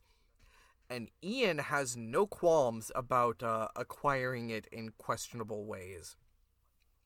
And Ben says, no, I'm not going to let you do that, or I will not be a part of stealing the Declaration of Independence. Okay, that is where we have our first fork in the path. But then, maybe 10 minutes later, Ben decides he is going to have to steal the Declaration of Independence so that Ian can't steal it. Okay, the reason they split in the first place was because Ben was uncomfortable with stealing the Declaration of Independence, and so that puts them on different moral grounds, right? But now that Ben has also decided that he's going to steal the Declaration of Independence, they are on equal footing. What is their quarrel here? They should have... What it should have been was Ben said, I don't agree with your methods, but, like, if we're going to do this, here's how we're going to do it. Because as soon... Like, Ian gave no indication that he was going to destroy the Declaration of Independence, right? Because as long as Ben is on his side, Ian appears like he defers to Ben, right? Like, whenever Ben is trying to figure out stuff with riddles, or being like, we need to go here, we need to preserve this, or we need to find this specific item, Ian just says, you know what, Ben, you know best. So we have no reason to believe that Ian would destroy the Declaration of Independence. So, like, Justin is having thoughts. I'm not done, but I'm going to let Justin interject. No, so that didn't... I see the point you're making, but it didn't bother me as much, because you have to keep in mind, when Ben said he wasn't comfortable stealing the Declaration of Independence, Ian's first thing he does is pull a gun on the man. He's like, well, if you're not gonna join me, you gotta go. So Ben eventually decides, well, if it's gonna get stolen anyway, it might as well get stolen by someone who's gonna take care of it. Because he was not stealing it for his own gain. He was stealing it to keep it out of the hands of someone. I have two thoughts regarding that. One, that is a very good counterpoint. If someone drew a gun on me when I said I wasn't going to work with them, I probably wouldn't work with them again, regardless if our goals were the same. Two, as I mentioned, we have no reason to believe that Ian would destroy the document. Ian is the only one who is shown to have any reverence for history like Ben does. And also, like I mentioned, whenever Ben is working towards Ian's goals with him, Ian tends to defer to Ben. Yeah, right. The problem is that what the movie frames as the central conflict, as far as Ben not wanting to, as far as Ben wanting to keep it out of Ian's hands, is not, the movie doesn't frame it as Ben thinks Ian's a bad person, like, oh, he drew a gun on me, I don't want to work with him. And it doesn't frame it as Ben being like, I want the treasure, I don't want Ian to get it. It frames it as Ben not... the much murkier concept of Ben not trusting Ian with the Declaration of Independence. Almost like he knows Ian has a bad habit of, like, spilling Coke on paper or something. Right. And he just thinks that Ian's gonna, like, casually destroy it, which is not the vibe I get from Ian. No, it doesn't make much sense to me now that I think about it, right? It's just kind of like, we can't let Ian have this, which, like, okay, let's assume we did have a situation where Ben was like, okay, I don't like it, but if we're going to steal the Declaration of Independence, we're going to do it my way. Which would have been an interesting movie in and of itself. It would have. So we do it Ben's way, but working with Ian. We steal the Declaration. The document is still preserved. We find the treasure. The only thing I see happening differently is that, like, they take the larger finder's fee because, you know, Ian had been financing the expedition up to this point and would want to recoup some of that loss. Their goals are not that different. No, Ian never... It's not like a Belloq versus Indy thing where we know Belloq is going to steal things and just sell them on the black market, right? Like, Ian working with Ben, we know that he's probably accepted that a fair portion of it is just going to get, like, given to charity or given to museums or something. But we know we're still going to get rich. Like, it's not... Right. We're not going to lose all of this history and finding it just by working with Ian. Yeah. It is a little puzzling to me because it makes it seem like whether intentionally or not, the whole conflict comes down to just he doesn't think Ian's going to be careful enough with this super important piece of paper. Which, I mean, to be fair, given the way he is, like, could be true. But Like, if he's that cavalier with human lives, he probably shouldn't have a very delicate... Maybe, and yet it seems like he maybe values the historical artifacts more than he values human lives. But usually, right, like, oh, you're saying that. One of my favorite scenes is at the very end when they're in the church, and Ian and Ben are both looking at the... They're both using the bifocals to look at the back of the Declaration, and Ben looks at it first, and then just with no hesitation hands it to Ian, his enemy and rival, the guy he's been trying to keep this from the whole movie. He just says, "You've got to see this." Right, and, it's interesting. Just you hands feel like there's over. A camaraderie there, like, despite the right. enmity. He knows that Ian isn't going to destroy it. Also, he's just overcome with the emotion and the connection to history that he's like, I don't care what our differences are. Yeah. You, as another human being, need to see this. That's right really now. Fascinating to me. Like, and which is why I kind of like their little dynamic, because it feels like whereas with like Indiana Jones and Belloq, it feels very much like they don't like each other. Like with Ben and Ian, it almost feels like they are like brothers who are like they're reluctant enemies. Get angry at each other about like a bunch of shit, but they kind of like also have a bunch in common. It's interesting. And it's funny because it's like they're not just like having a disagreement and then come together with their love of mutual love for history.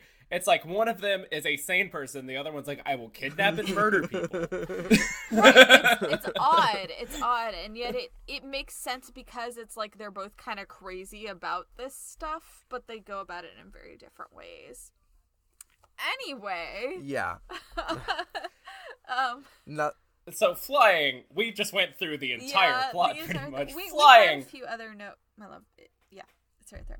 Yeah, no. So that was a main thought that I had that crystallized earlier that I never really had before. That once they fork in the beginning, but then once Ben decides he's also going to steal the Declaration, I question how are they so different as to, you know, be shooting at each other and kidnapping each other. It's like the movie didn't have the balls to just be like, Ben wants the treasure. He doesn't want Ian to get it before him, because they were afraid that would make their heroes too unsympathetic or something. Does Ben ever... Ben doesn't ever fire a shot or really commit any acts of violence. No, I don't think so. Which is pretty cool. At all, does he? I don't think he even throws a punch. Yeah. Nope. He tries to reason his way out of things, and when that doesn't work, he uses mind games, which is... kind of cool. It is, especially for the protagonist of this kind of movie, because it is kind of an action-adventure type movie. You would expect the heroes to, like, have to you know, throw some punches, but Ben, Riley, nor Abigail, like, none of them really do that. They always manage to get out based on their wits alone, which is pretty cool. You know, especially for a movie that is so action-based and does have some kind of, like, perilous scenes, it is pretty cool that, like, they're always able to stay one step ahead, like, even right up to the end, like, when Ben and his dad are, like, know where the treasure room is going to be or where they strongly believe it will be. So even while they were talking to Ian and he's pulling away and, like, Riley and Abigail think they're about to die. Like, they're like, okay, cool, we're just going to starve to death down here. Like, Ben and his father are already thinking, like, okay, it has to be, like, over here. Yeah. We'll talk about Ben's father for a second. Mm. I like him as a character. I like how... So they show up at Ben's father's house after they've been... almost caught stealing the Declaration of Independence, and his father has clearly given up on the whole Gates family for decades, for generations, has been obsessed with finding the Templar treasure, and his dad has clearly given up on it because he's lost so much in his life due to the chase. But as soon as they start trying to look for hints or clues on the back of the document that his dad doesn't know what the document is. He's just kind of hanging around. Yeah. You know, he's always that's a fun scene. He always just happens to be in the doorway ready to offer some advice. He's, like, making commentary while they're, like... Yep, he's like, you need a reagent, or you need some heat, or... He's still itching to be a part of the treasure hunting action. Yeah, I did like that. Man, Justin. This movie and Holes, man, it just hurts my heart to see what happened to John Voight. I know, because he is such a great character actor.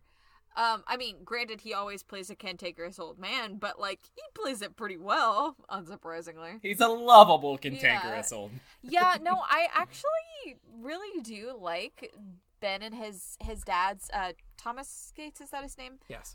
Relationship in these movies, because they're always kind of, like, at odds, and yet you always get the sense that, like, they both love this shit.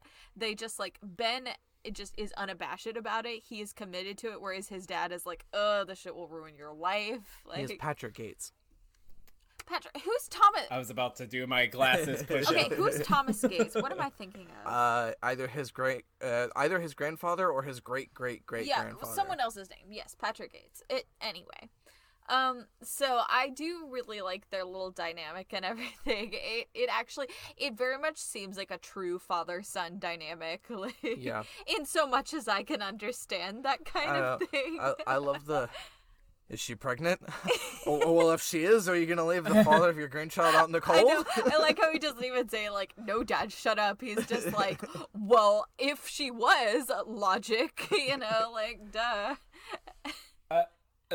I find the scene where Ben and Abigail are in the yes, thank you for bringing that up. Opposite of each other, talking. That scene is so good. I love that scene. I wish more movies would pull something akin to that scene. We have our two main characters, potential love interests, both getting undressed a room apart while having a conversation. It's such a PG sexy scene. Yeah. Like, it's such a great combination of, like, sexy and just, like, cute, you know?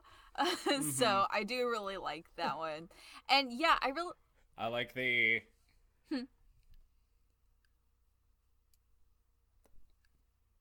I guess I'll go. I like specifically my dad thinks I've been cavalier with my love life, and she's like, "Oh," and he's like, "Have you said I love you to someone?" "Yeah." "More than one person?" "Yeah."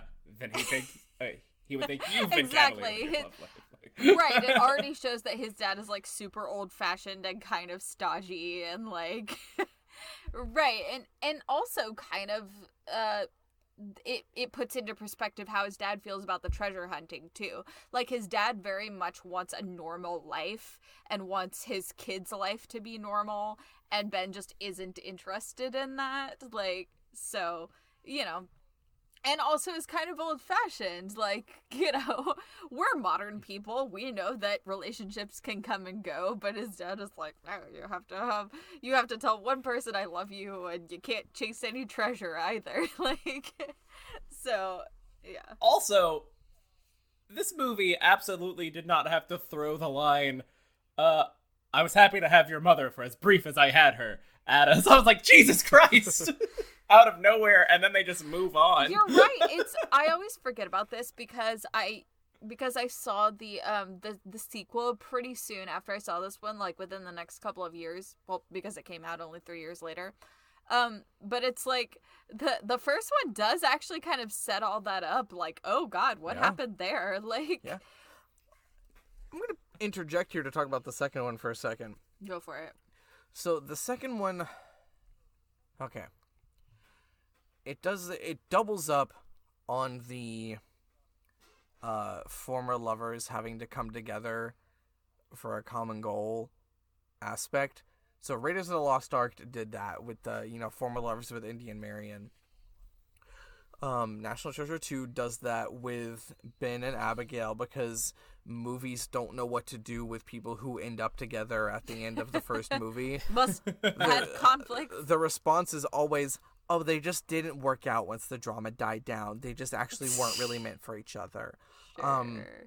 Yeah, and that sucks. Dumb. And Ben and Abigail actually have a lot in common. Yeah. So. And then in the second movie, we do that with Ben and Abigail, but also with Ben's dad and Ben's mom. And then those two get together, and it doubles down on, like, both of the former couples getting together, and it's actually kind of cute and kind of satisfying. I'm down with that. I think it's sweet. Yeah, I kind of like it. Yeah, I actually do like the second one a lot. I don't really know what the consensus is on it, but I enjoy it. I like it. I like the stuff with Ben's mom. It's played by none other than Dame Helen Mirren. Right. For some reason, they got her for this movie. She's great. I love her sassiness. She is a perfect counter to Patrick Gates. No, she's great. But Justin? I have only seen National Treasure 2. Okay. I hate the villain. I mean, that's... You're supposed to not like him for most of the movie. But also just story-wise, I hate him. Because at the very end, when he sacrifices himself, so he has been nothing but a dick the entire movie, trying to smear Benjamin's family name the entire time. And then after they discover the City of Gold, he sacrifices himself to save everyone else and is like, tell them I found it. And then Ben gives credit for the find to him. Yeah, because he's a nice guy. No, fuck that guy. That's Ed Harris. Yes. Yeah. Right?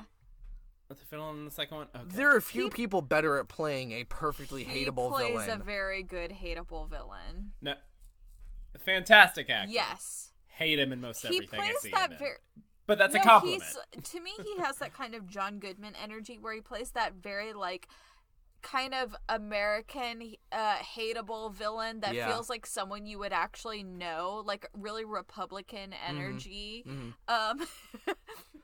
Watches a lot of History Channel. Probably owns a metal detector. Exactly. It's just folksy enough that he feels familiar, but in a really, really hateable, villainous way.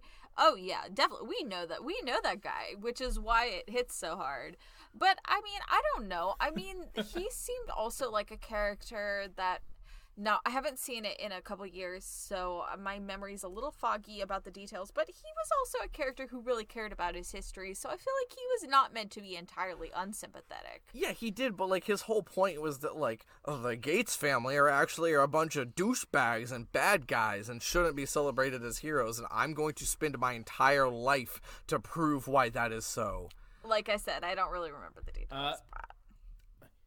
Speaking of the Gates family, if you want to see a surprisingly elaborate family tree, go to the National Treasure wiki. Oh my god. They have a family tree for the Gates family that goes back to 1568. I would actually be interested in viewing that because when we were watching the movie, I was questioning the timeline because Christopher Plummer says that his great-great-grandfather was entrusted with the secret from Charles Carroll. And I was just thinking, that timeline seems awfully close for... I'm sorry, with all the research these writers did, I just find it hard to believe that they didn't, put any thought into that. I'm not saying they didn't, I'm just saying the timeline is a little tight there for a great-great-grandfather of a dude who was potentially born in, the early 1900s. Yes, I guess so. But, I will say... Caleb has a point because before it gets, why am I doing this deep dive? This movie was made for deep dives. So before Thomas Samuel Gates, there's this elaborate tree, but linking Thomas Samuel Gates to that elaborate tree, there is a block that says unknown. Justin, please tell me what is the birth date of Thomas Samuel Gates? 1722. What? 1722? So the interaction just took place sooner than you thought it did. No, I thought the interaction... Oh, wait, no. Hold on. Uh-huh. There is a second Thomas Gates. That is 1865, is when he died with no birthday. Okay, thank you. Because it was 1836 when Charles Carroll shared the secret with Thomas Gates. Sure. When was his son born? Anyway, please, you don't have to answer anymore. Just tell me when Thomas Gates' son was born. Okay. Wow,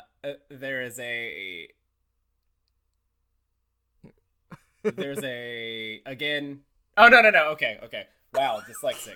There's no death date on Charles Carroll Gates. There's a birth date, which is 1856. Thomas Gates named his son Charles Carroll after the dude who told him the secret of the Templar treasure. I mean, that man gave him a bunch of money, or symbolically gave him a bunch of money. Then there is John Adams Gates, Patrick Henry Gates and Benjamin Franklin. His middle name is Benjamin. Of course his name is Benjamin Franklin Gates. Yeah, they say it. Benjamin Franklin Gates. Oh my god. This Gates family tree is bringing me so much joy. It's sparking a lot of joy. It is. I'm going to keep it in my life. No, I know. I love how kooky they all are and how they're also obsessed with like American history specifically. I love it. It's great. That's a good segue. This movie is probably the only brand of Americana that I won't say the only. But it is a particular brand of Americana that I can, like, buy into. Yes. It's, like, it's very much the Hamilton kind. This movie makes me feel more patriotic than literally anything else. Right. It's just like, whoa, America, the great experiment. Oh. It's amazing it worked for as long as it did. Yeah.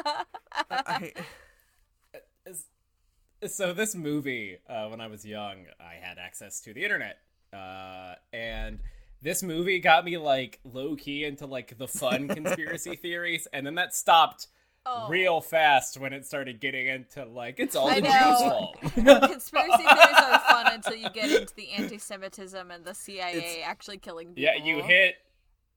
Yeah, anti-Semitism. Yeah. You hit a point. It's like, this is fun and interesting, and I bet there is a bunch of secrets. Oh, my goodness. And then it's like, oh, no, you're all racist. Anti-Semitism is like the Kevin Bacon of conspiracy theories. Oh, my God. 6 degrees of anti-Semitism. Yes. Yeah. Precisely, Stephanie. Thank you. God. That's exactly what I was going for. Anti-Semitism never produced anything as good as Tremors, though. No. Those are two great quotes. Can we cut that? Wow, Stephanie, you're quoting yourself. God. You're right. We've reached that point now. Oh my god. Okay. Well, point being taking a breath here. Conspiracy theories are mostly racist and shitty. It's funny that in the second movie, Riley ends up writing a book about conspiracy theories. That's right, like, he does. They run out of money from the find because they only took half of 1%. And so Riley writes a bunch of books, and then it's, like, relevant. Okay, I know we keep going back to National Treasure 2, but I love that moment when he's like, it's in my book, and like none of his friends that he sent his free copy of his book to, like none of them have even opened it. He's like, okay, but sorry, I don't believe that. I believe Ben would have definitely read that. Like, it seems like exactly the kind of thing he would be into. You're right. It doesn't make sense to me that he wouldn't read it. Yeah, that's weirdly disrespectful. Come on, to, like, that's his best friend. Like, what? Right, anyway. To the guy that he gives credit for the find to the entire Gates family and to Mr. Riley Poole. Yeah, come on. Also, like, listen, I know, Ben, you have a big thing for America, but when the government says, hey, you want a bunch of money, you never say no. That it would be anti-capitalist to say no. Could have had a bigger house. Yeah. Okay, I love Harvey Keitel as... Sadusky. Yeah. So this is the only movie I've seen Harvey Keitel in, it turns out. Yeah, me too. Oh. I've interesting. Well, he's great in everything. I just haven't seen a lot of movies from the era in which he was making a lot of movies. I remember thinking he was so cool when I was a kid watching it, and then like later on, I found out Harvey Keitel was actually famous. It was in a bunch of stuff, and I was like, "What?" They give him some great one-liners in this. Oh, he's great. He's like, I just love really how about funny. Now? Yeah, he's so sassy. I love it, and this could have been a really bland role, the like FBI agent, whatever. But he brings a great energy. Is he an agent or is he the head? Oh, he's up there. I don't really know what his thing is, but yeah. I think they call him Agent Sadusky, but clearly he's a senior agent because he's working on the theft of the Declaration of Independence. Right. No, he's really good. They play him really well. I like how this movie is surprisingly subtle throughout, and that like his interactions with Ben are always a little ambiguous, and then it's not until the very last moment that we see he's wearing a Freemason's ring. It's so well. Yeah, no, a lesser movie would have dropped that way earlier, but like we hold on to that the entire time. He wants to solve this, right? He has a job to do, and he's going to do his job, but also he is able to see nuance. Mm-hmm. You know, mm-hmm. Which a lot of times the characters in these roles famously only see black and white. I always love that little kind of like sub-trope that exists like in these kind of movies where it's like the FBI agent or police officer, whoever, actually ends up like being an ally to the person who's outside the law because they like have something in common or they recognize the good that person's trying to do. And that's necessary for this movie. Yes. Like if he just threw the book at him, it wouldn't work. No, that's no fun. Like part of the fun of this movie is the conclusion, and that it's so satisfying that like they find the treasure, they come back up to the surface, and there's that just great moment where Ben just hands the declaration back to Sadusky, and he's like, "You just handed over your only bargaining chip." And he says, "The Declaration of Independence isn't a bargaining chip." Right, it's not about that for him. Which, again, this movie is one of the very narrow margin of Americana that I'll buy into, and you're like, You're damn right the Declaration of Independence isn't a bargaining chip. Catch me being defensive about the Declaration of Independence for no reason, just because of this movie. Right, and then the only thing he says is, I would really, really, really, really love not to go to jail. I cannot express how much I would love to. Someone's got to go to jail, exactly. Mr. Gates. Do you have a helicopter? I think I could help with that. I know. I love that entire exchange because it just illustrates the circumstances of their characters so well. Right. Like, it's like Ben, the whole thing for him is not about like the money and everything. It's just like at the end of the day, his big thing is like, well, I am glad that I found this, and also I would love not to go to prison. Yeah. The script is so fun, and the casting is so great. Like, you can tell everyone is having a great time. Yeah, no. Uh-huh. Justin, you look like you were going to say something.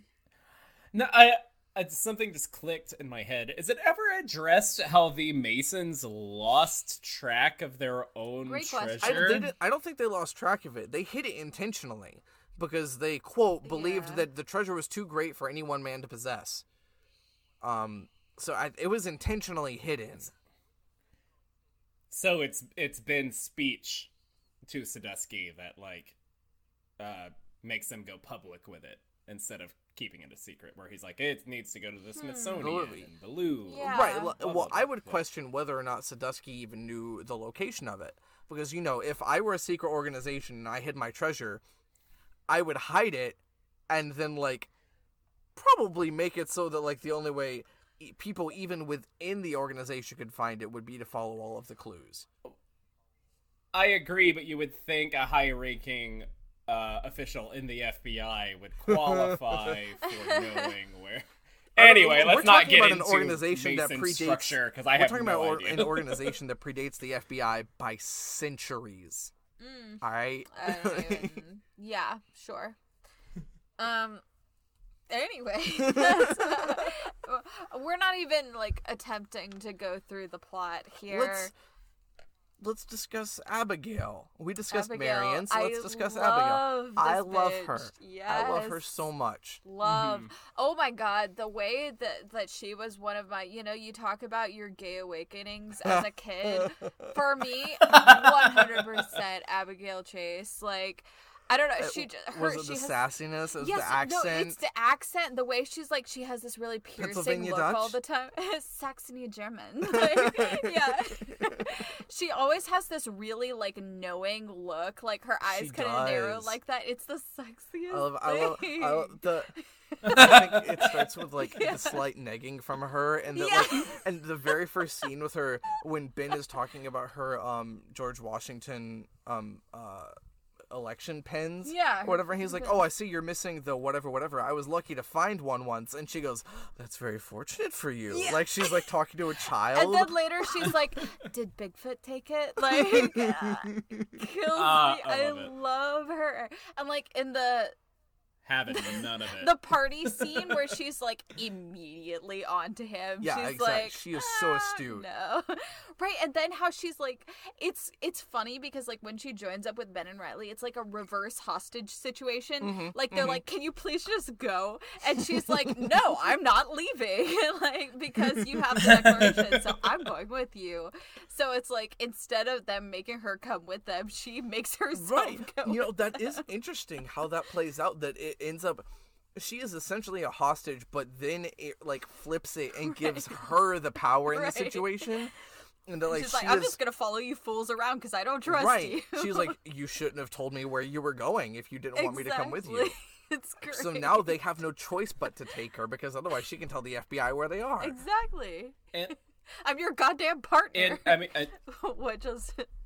Until the rug is pulled out from under them with the bad guys having Ben's father, the reason why they have the upper hand later in the movie is because yeah. of Abigail. It was her plan that was like saving their asses. No, you're right. I love her. And so that's why she feels like a pretty essential piece to the story, which is good. Like yeah, as she's not just there as like an accessory. Right, which is why I kind of like. I said to Caleb earlier, I think of this as, like, their dynamic is kind of, like, the evolution of the Indian Marion thing, where it's, like, they hadn't quite figured it out yet, and they were like, we want our female lead to be capable, but also, we're still kind of sexist, so... I'm kidding, but you know what I mean. Playfully yeah. sexist. But it's, like... I really like what she adds to the group in this one. Like, I'm very glad there's none of that, like, I'm such a diva and I don't like having to be on this adventure thing. It's just all... Right. She feels very adaptive. Yes, she does. She is in it from the word go. Right. Like, they show up at her father's house and she is right. She's like, you know what? If we're going to have to do this to the decoration, at least let me do it. I'll freaking do it. And then like, right. you know, Justin? Can we talk about the sexual tension when they blow? Oh, they both on the paper. We're going to need more juice. We're going to need more heat. Right, the way they, like, look at each other for a second. It's great. I love the fact of, like, sexual tension because of old-ass documents. Like, it's hilarious, but also works so well for this character. Look, as far as, like... Don't kink shame me. Precisely. As far as, like...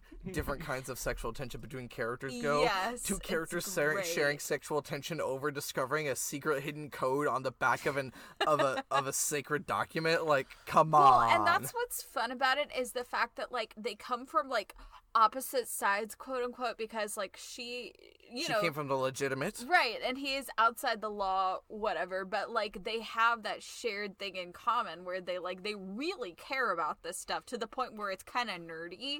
Yes, so, that's exactly what it is. He literally sends her George Washington's freaking inaugural pin. Her attention.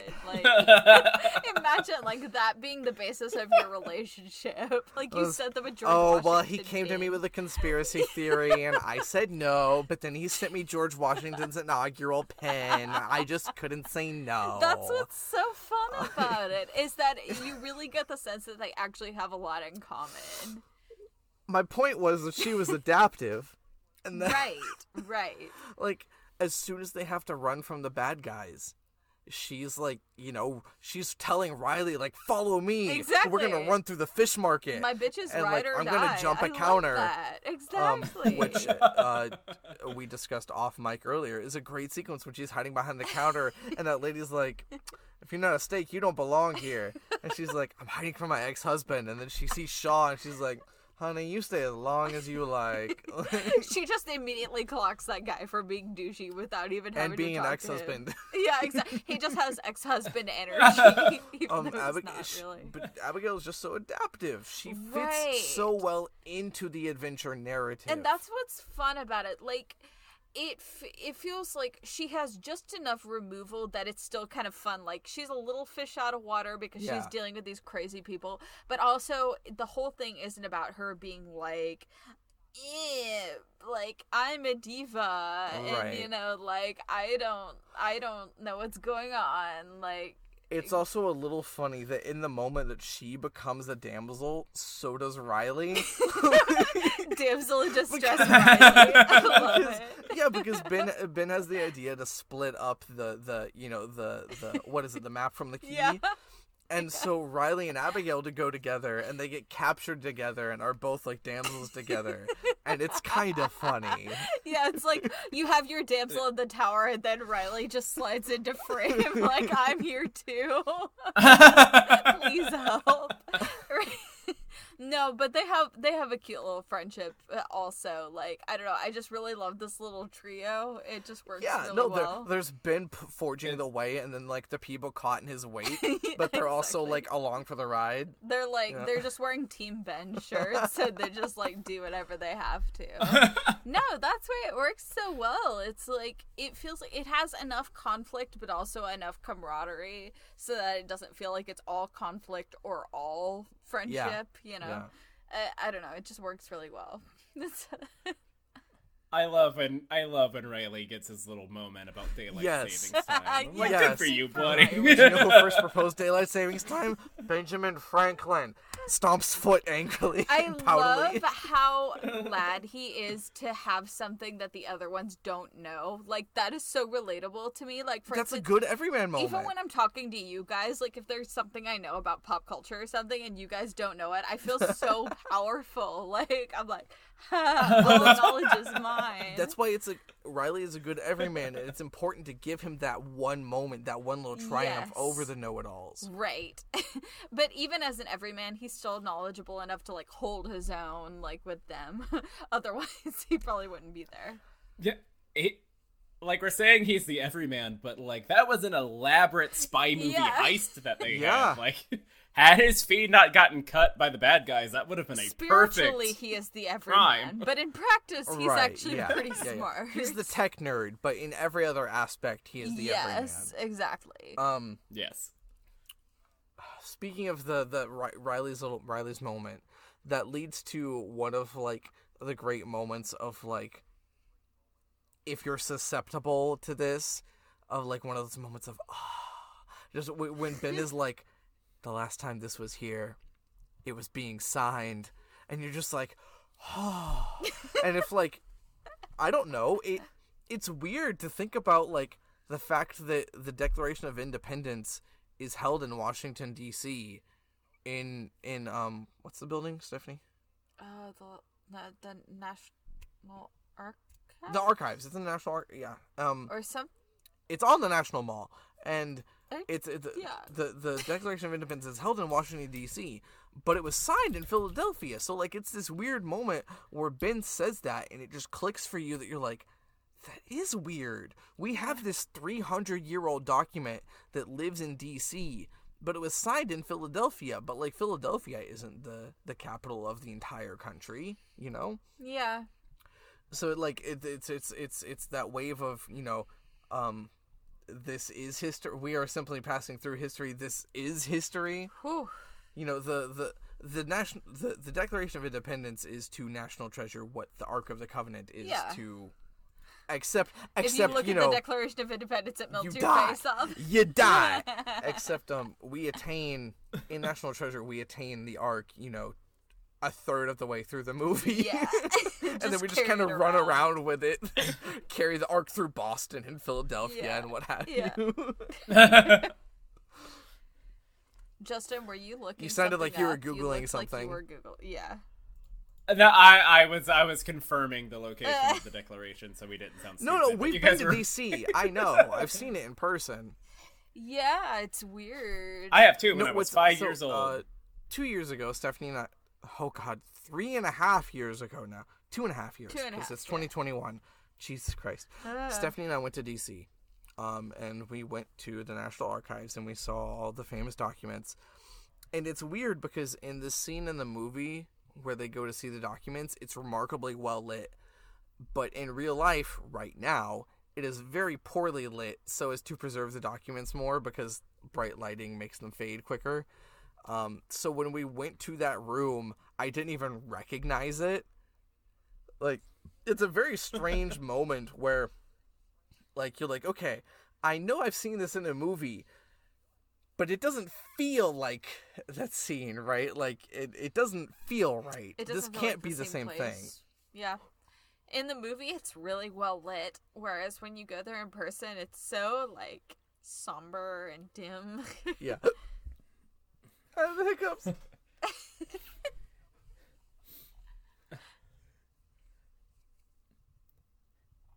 The museum knew the future of the country. Whoop. Yeah, that's like...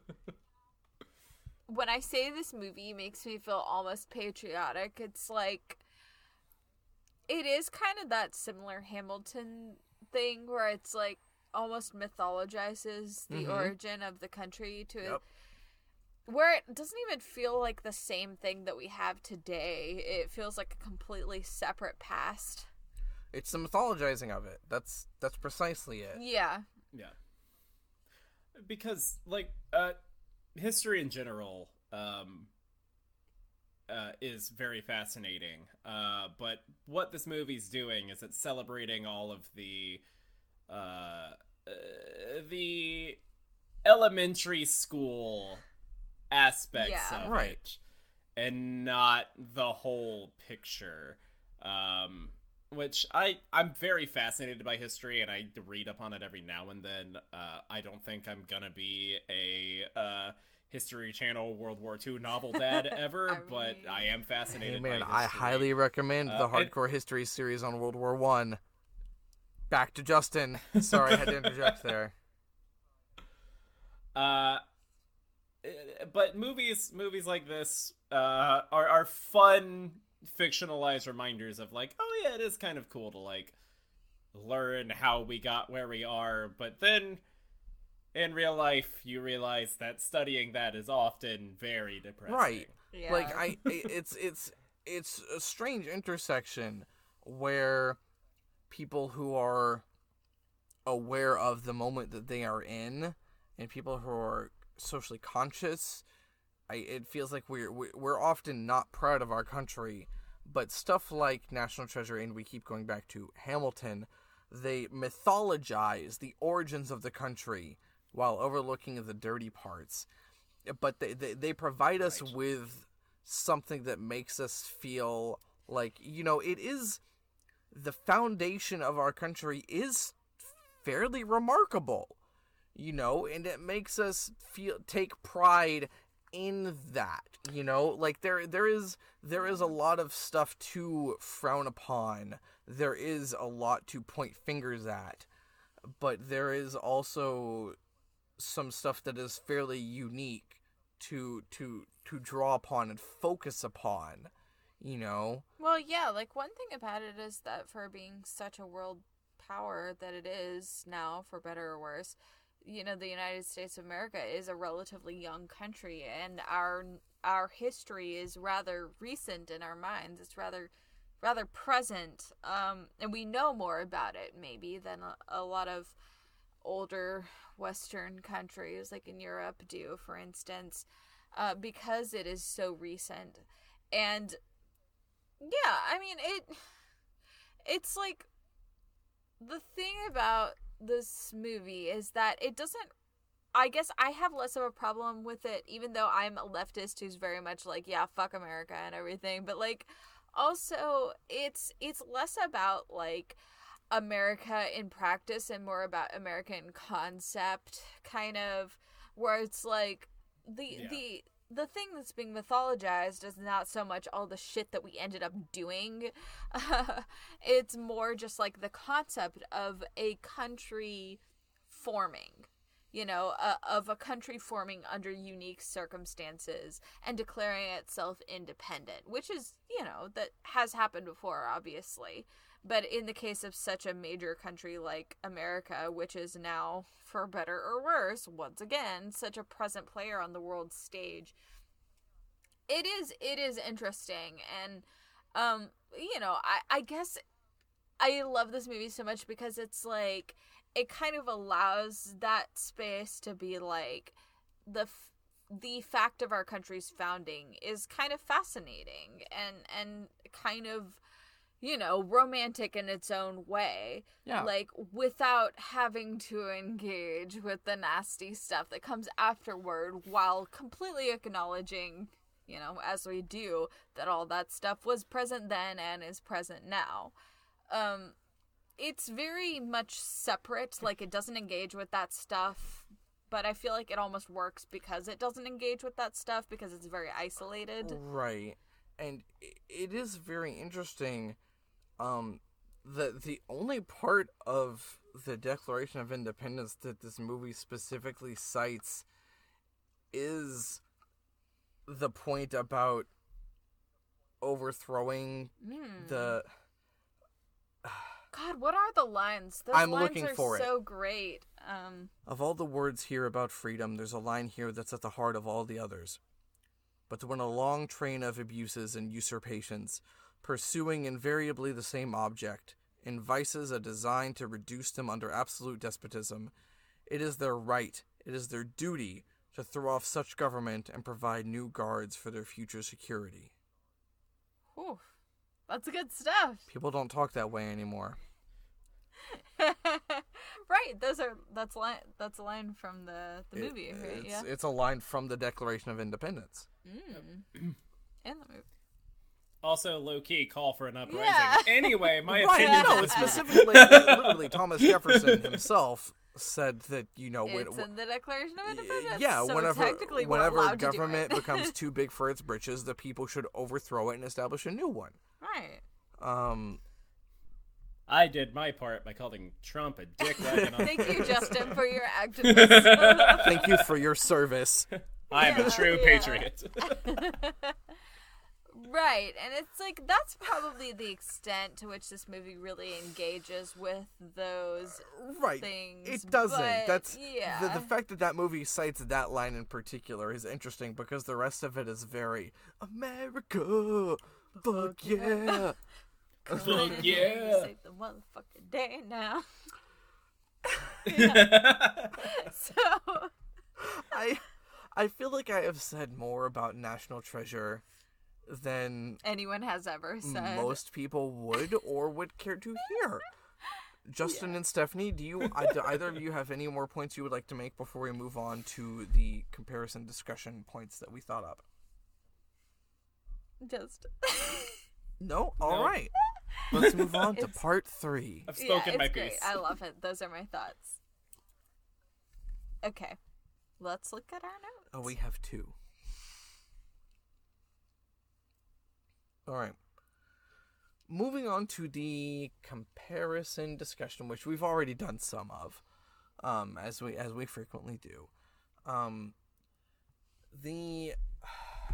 Both of these movies present the concept of the hero who wishes to preserve the past, to both learn from it and so that future generations may appreciate it, versus the villain who wishes to just make money off of it. Mm.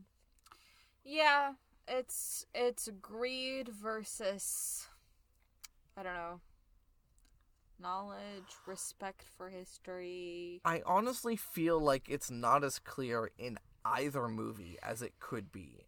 Yeah. Because, like, in the first scene of Raiders of the Lost Ark, we're told and shown that Belloq only cares about making money, right? Like, Indy takes the golden idol, and then Belloq takes the idol from him, and Indy presumes that Belloq is just going to sell it in Marrakesh and make a bunch of money. But... yeah.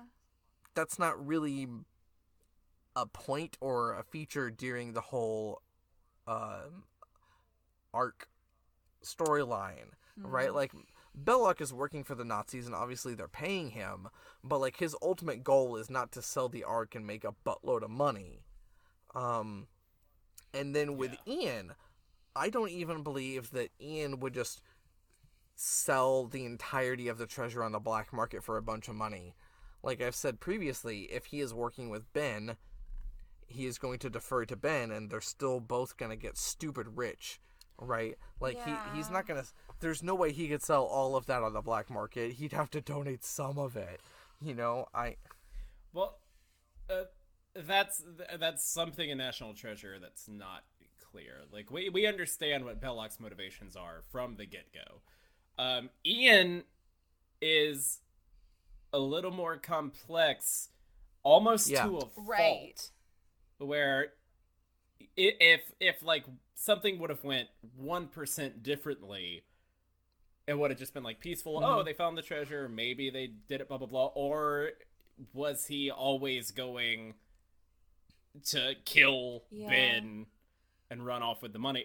I don't know. Yes. Well, you get really the sense that, once again, what the movies are trying to do is get us to be like, okay, the good guys have respect for history and the bad guys don't. Like, that's the most fundamental conflict, is that the good guys have this sense of perspective and of reverence. But the bad guys are only thinking about the here and now and what they can gain from it. What's interesting is I don't really get a feeling of respect and reverence from Indy so much as I do get, like, a knowledge about it, right? Like with the Ark, in the very end, he doesn't survive because he has reverence towards the Ark and towards its power and towards the power of God.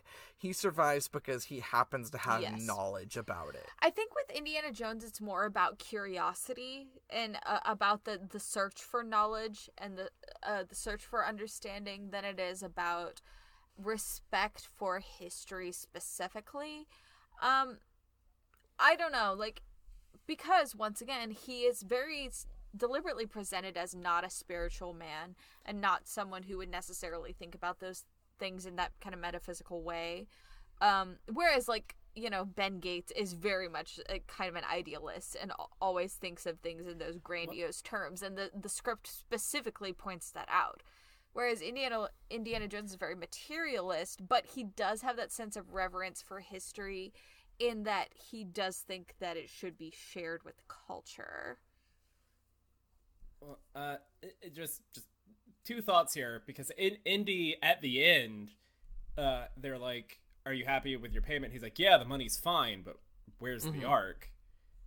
And they won't answer him, and then you can tell it's annoying him because he wants to know where it's going. He wants to know if the public's going to know about it. Like, so that makes it seem like he cares more than he has throughout the rest of the film. But I digress. I think the main line you could make between Indy and Ben is that Indy is an academic, like a cold academic about it. Ben is a fan. Yes, he does have fanboy energy, doesn't he? He's a big founding fathers fanboy. Yeah, no, he is, and I think the second movie only reinforces that. Right, I feel like for Ben, the investment feels a lot more emotional, or feels a lot more like deep down. Whereas for Indiana Jones, it does feel very much like an academic, like an intellectual thing. Right. I mean, Ben even has the family connection to the specific treasure that he's been hunting for. Right. Yeah. Which is why I think of National Treasure, as I mentioned earlier, as kind of the natural evolution of the Indiana Jones story. Like, it feels, you know, as our filmmaking has progressed, we've learned how to incorporate, you know, theme and character development a little more into our blockbusters. Well, for the most part, am I right? So it feels kind of like taking that core element that is there in Indiana Jones, like the intellectual engagement, and making it into something deeply personal to the character, in order to raise the stakes a little more, you know. So that feels like the natural progression. More good stuff from Stephanie, unsurprisingly. Whatever. I'm bullshitting. I don't know. Anyways, so yeah. What else do you think? Our last point. That that age-old idea that objects have intrinsic value. If bestowed upon them as such by human civilization. Of course, obviously. When in the course of human events, it becomes blah, blah, blah. Objects have intrinsic value. Right. Open museums. But that's kind of something that you have to take as granted almost if you're going to engage with the study of history. Right. If we are having treasure hunting movies in which the main characters are not trying to get rich, the concept that items have intrinsic value is necessary. Right, it's inescapable. Yeah. Right, and that's the thing. Like, both of these movies try pretty hard to make sure that you know that the main characters aren't just in it to get rich. And, like, that's not even really entering their minds. They just want it for the sake of finding it, for the sake of the knowledge that it will bestow. Yeah, that is kind of interesting because they do sort of revolve around these material things, but the material things have to be endowed with a sense of the not just the supernatural, but the, like, the grand, the important. It's like, you know, Belloq is thinking about how much money he could make off of a golden idol, as opposed to Benjamin Gates standing in Independence Hall saying, you know, the last time this was here, it was being signed. It's right. That this item has value because of the history of it, because of its implications, because of what it created, because of the people who physically interacted with it, who touched it. I was saying earlier, it's like, it's the reason that, like, museums, well, first off, if these movies are almost about the concept that of people who believe that items have intrinsic value because of the items that they are, because of their history, because of the people that interacted with them, versus people who believe that items have a monetary value, which is different. And, you know, it got me thinking, like, you know, museums. If mankind did not have the concept of items having value beyond the monetary, museums would not exist, right? Like, and museums frequently have, like, stuff you can interact with. Like, you know, you can't interact with most of the stuff in a museum, but they almost always will have, like, here is the specific fossil you can touch. Because, and it's worn down because people want to touch it. People want to interact with history. Imbue it with that meaning, right? Like, it's... It feels timeless in a way. It feels as if you can reach back through centuries and interact with something from the past, even though it's still here in the same year as you, but it feels like there's that sense of reaching back because it's right. It's like, I can read about dinosaur bones, but a little kid is gonna get so much out of being able to physically touch an actual fucking dinosaur bone, like, you know. Right, and it's such a murky area, which feels, it's interesting because it feels entirely created by human beings. Like, it's not a naturally occurring phenomenon. It's a psychological thing that, like, that an object that has no intrinsic value can at the same time be imbued with value by our human actions or the actions of those in the past, which is such, like, a weird, abstract, and yet very tangible idea, kind of. And it's symbolism. I mean, a piece of paper on which words are written, you know, it doesn't inherently hold any power, and yet when humans all kind of tacitly agree that it holds power, it is then imbued with that power. It's odd, and yet it's very real, and I feel like that's something that these movies do kind of explore. I mean, of course, the Ark of the Covenant actually does have the power. It actually can melt your face off, literally. But even so, it's more about the fact... It's more about the ways in which humans engage with that. And engage with that object which has that symbolic power. And, like, whether they respect it, whether they don't. I don't know. It's almost as, like, the villains, I guess, of these pieces, of these stories... in disrespecting the symbolic power of the object, it's like they're rejecting society. They're rejecting other humans, because it's humans that have imbued these objects with power. And their lack of respect for humans and for human society is shown in their disrespect to these objects. Which is a little odd. Yeah, but... because it's a way of them saying that what I want and my motivations and my financial... needs, greed, whatever you want to say it is more important than anybody who has any sort of attachment to this thing. Right. It is the narcissism, the self, as opposed to the collective, to society, to our shared history. It's an odd, kind of interesting way of looking at it, but I think it makes sense because, you know, it is just based on our mutual shared agreement to respect history and to treat it as something legitimate that it even survives at all. You know, without us in the present day agreeing to give importance to something that is made by people who were dead centuries ago, it's only by that choice that it even still survives. So it's kind of an ongoing collective agreement.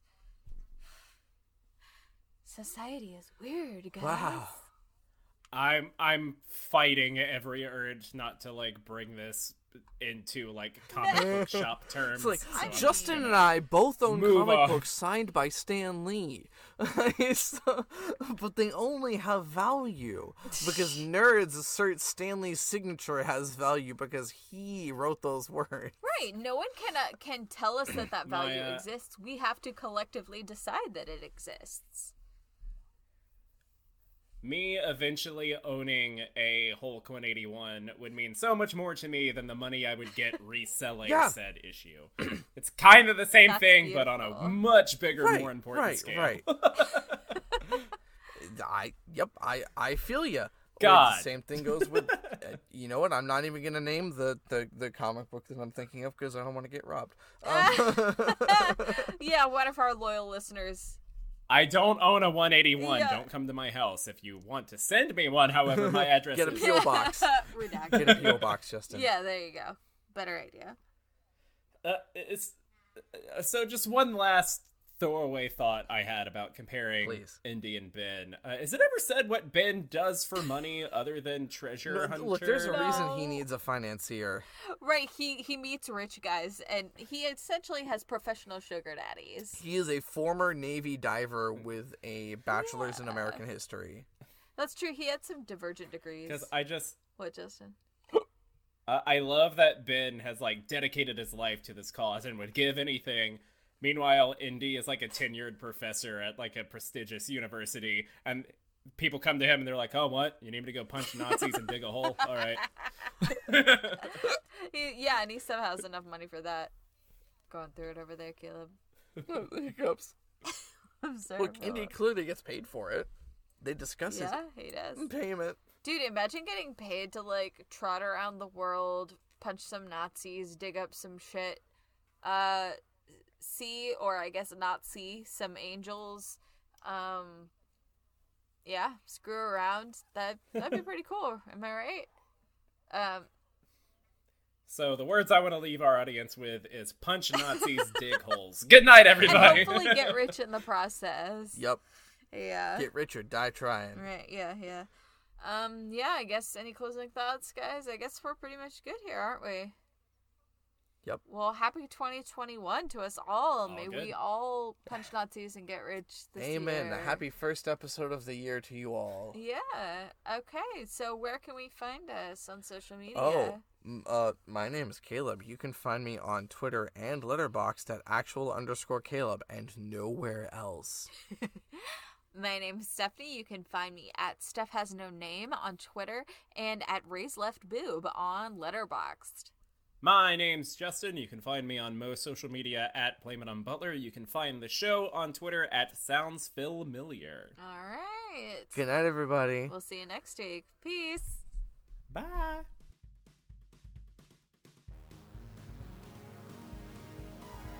Thank you so much for listening to our show. You can find us online on Twitter and Instagram at @SoundsFamiliar. If you'd like to get in contact with us, drop us a line at soundsfamiliar@gmail.com.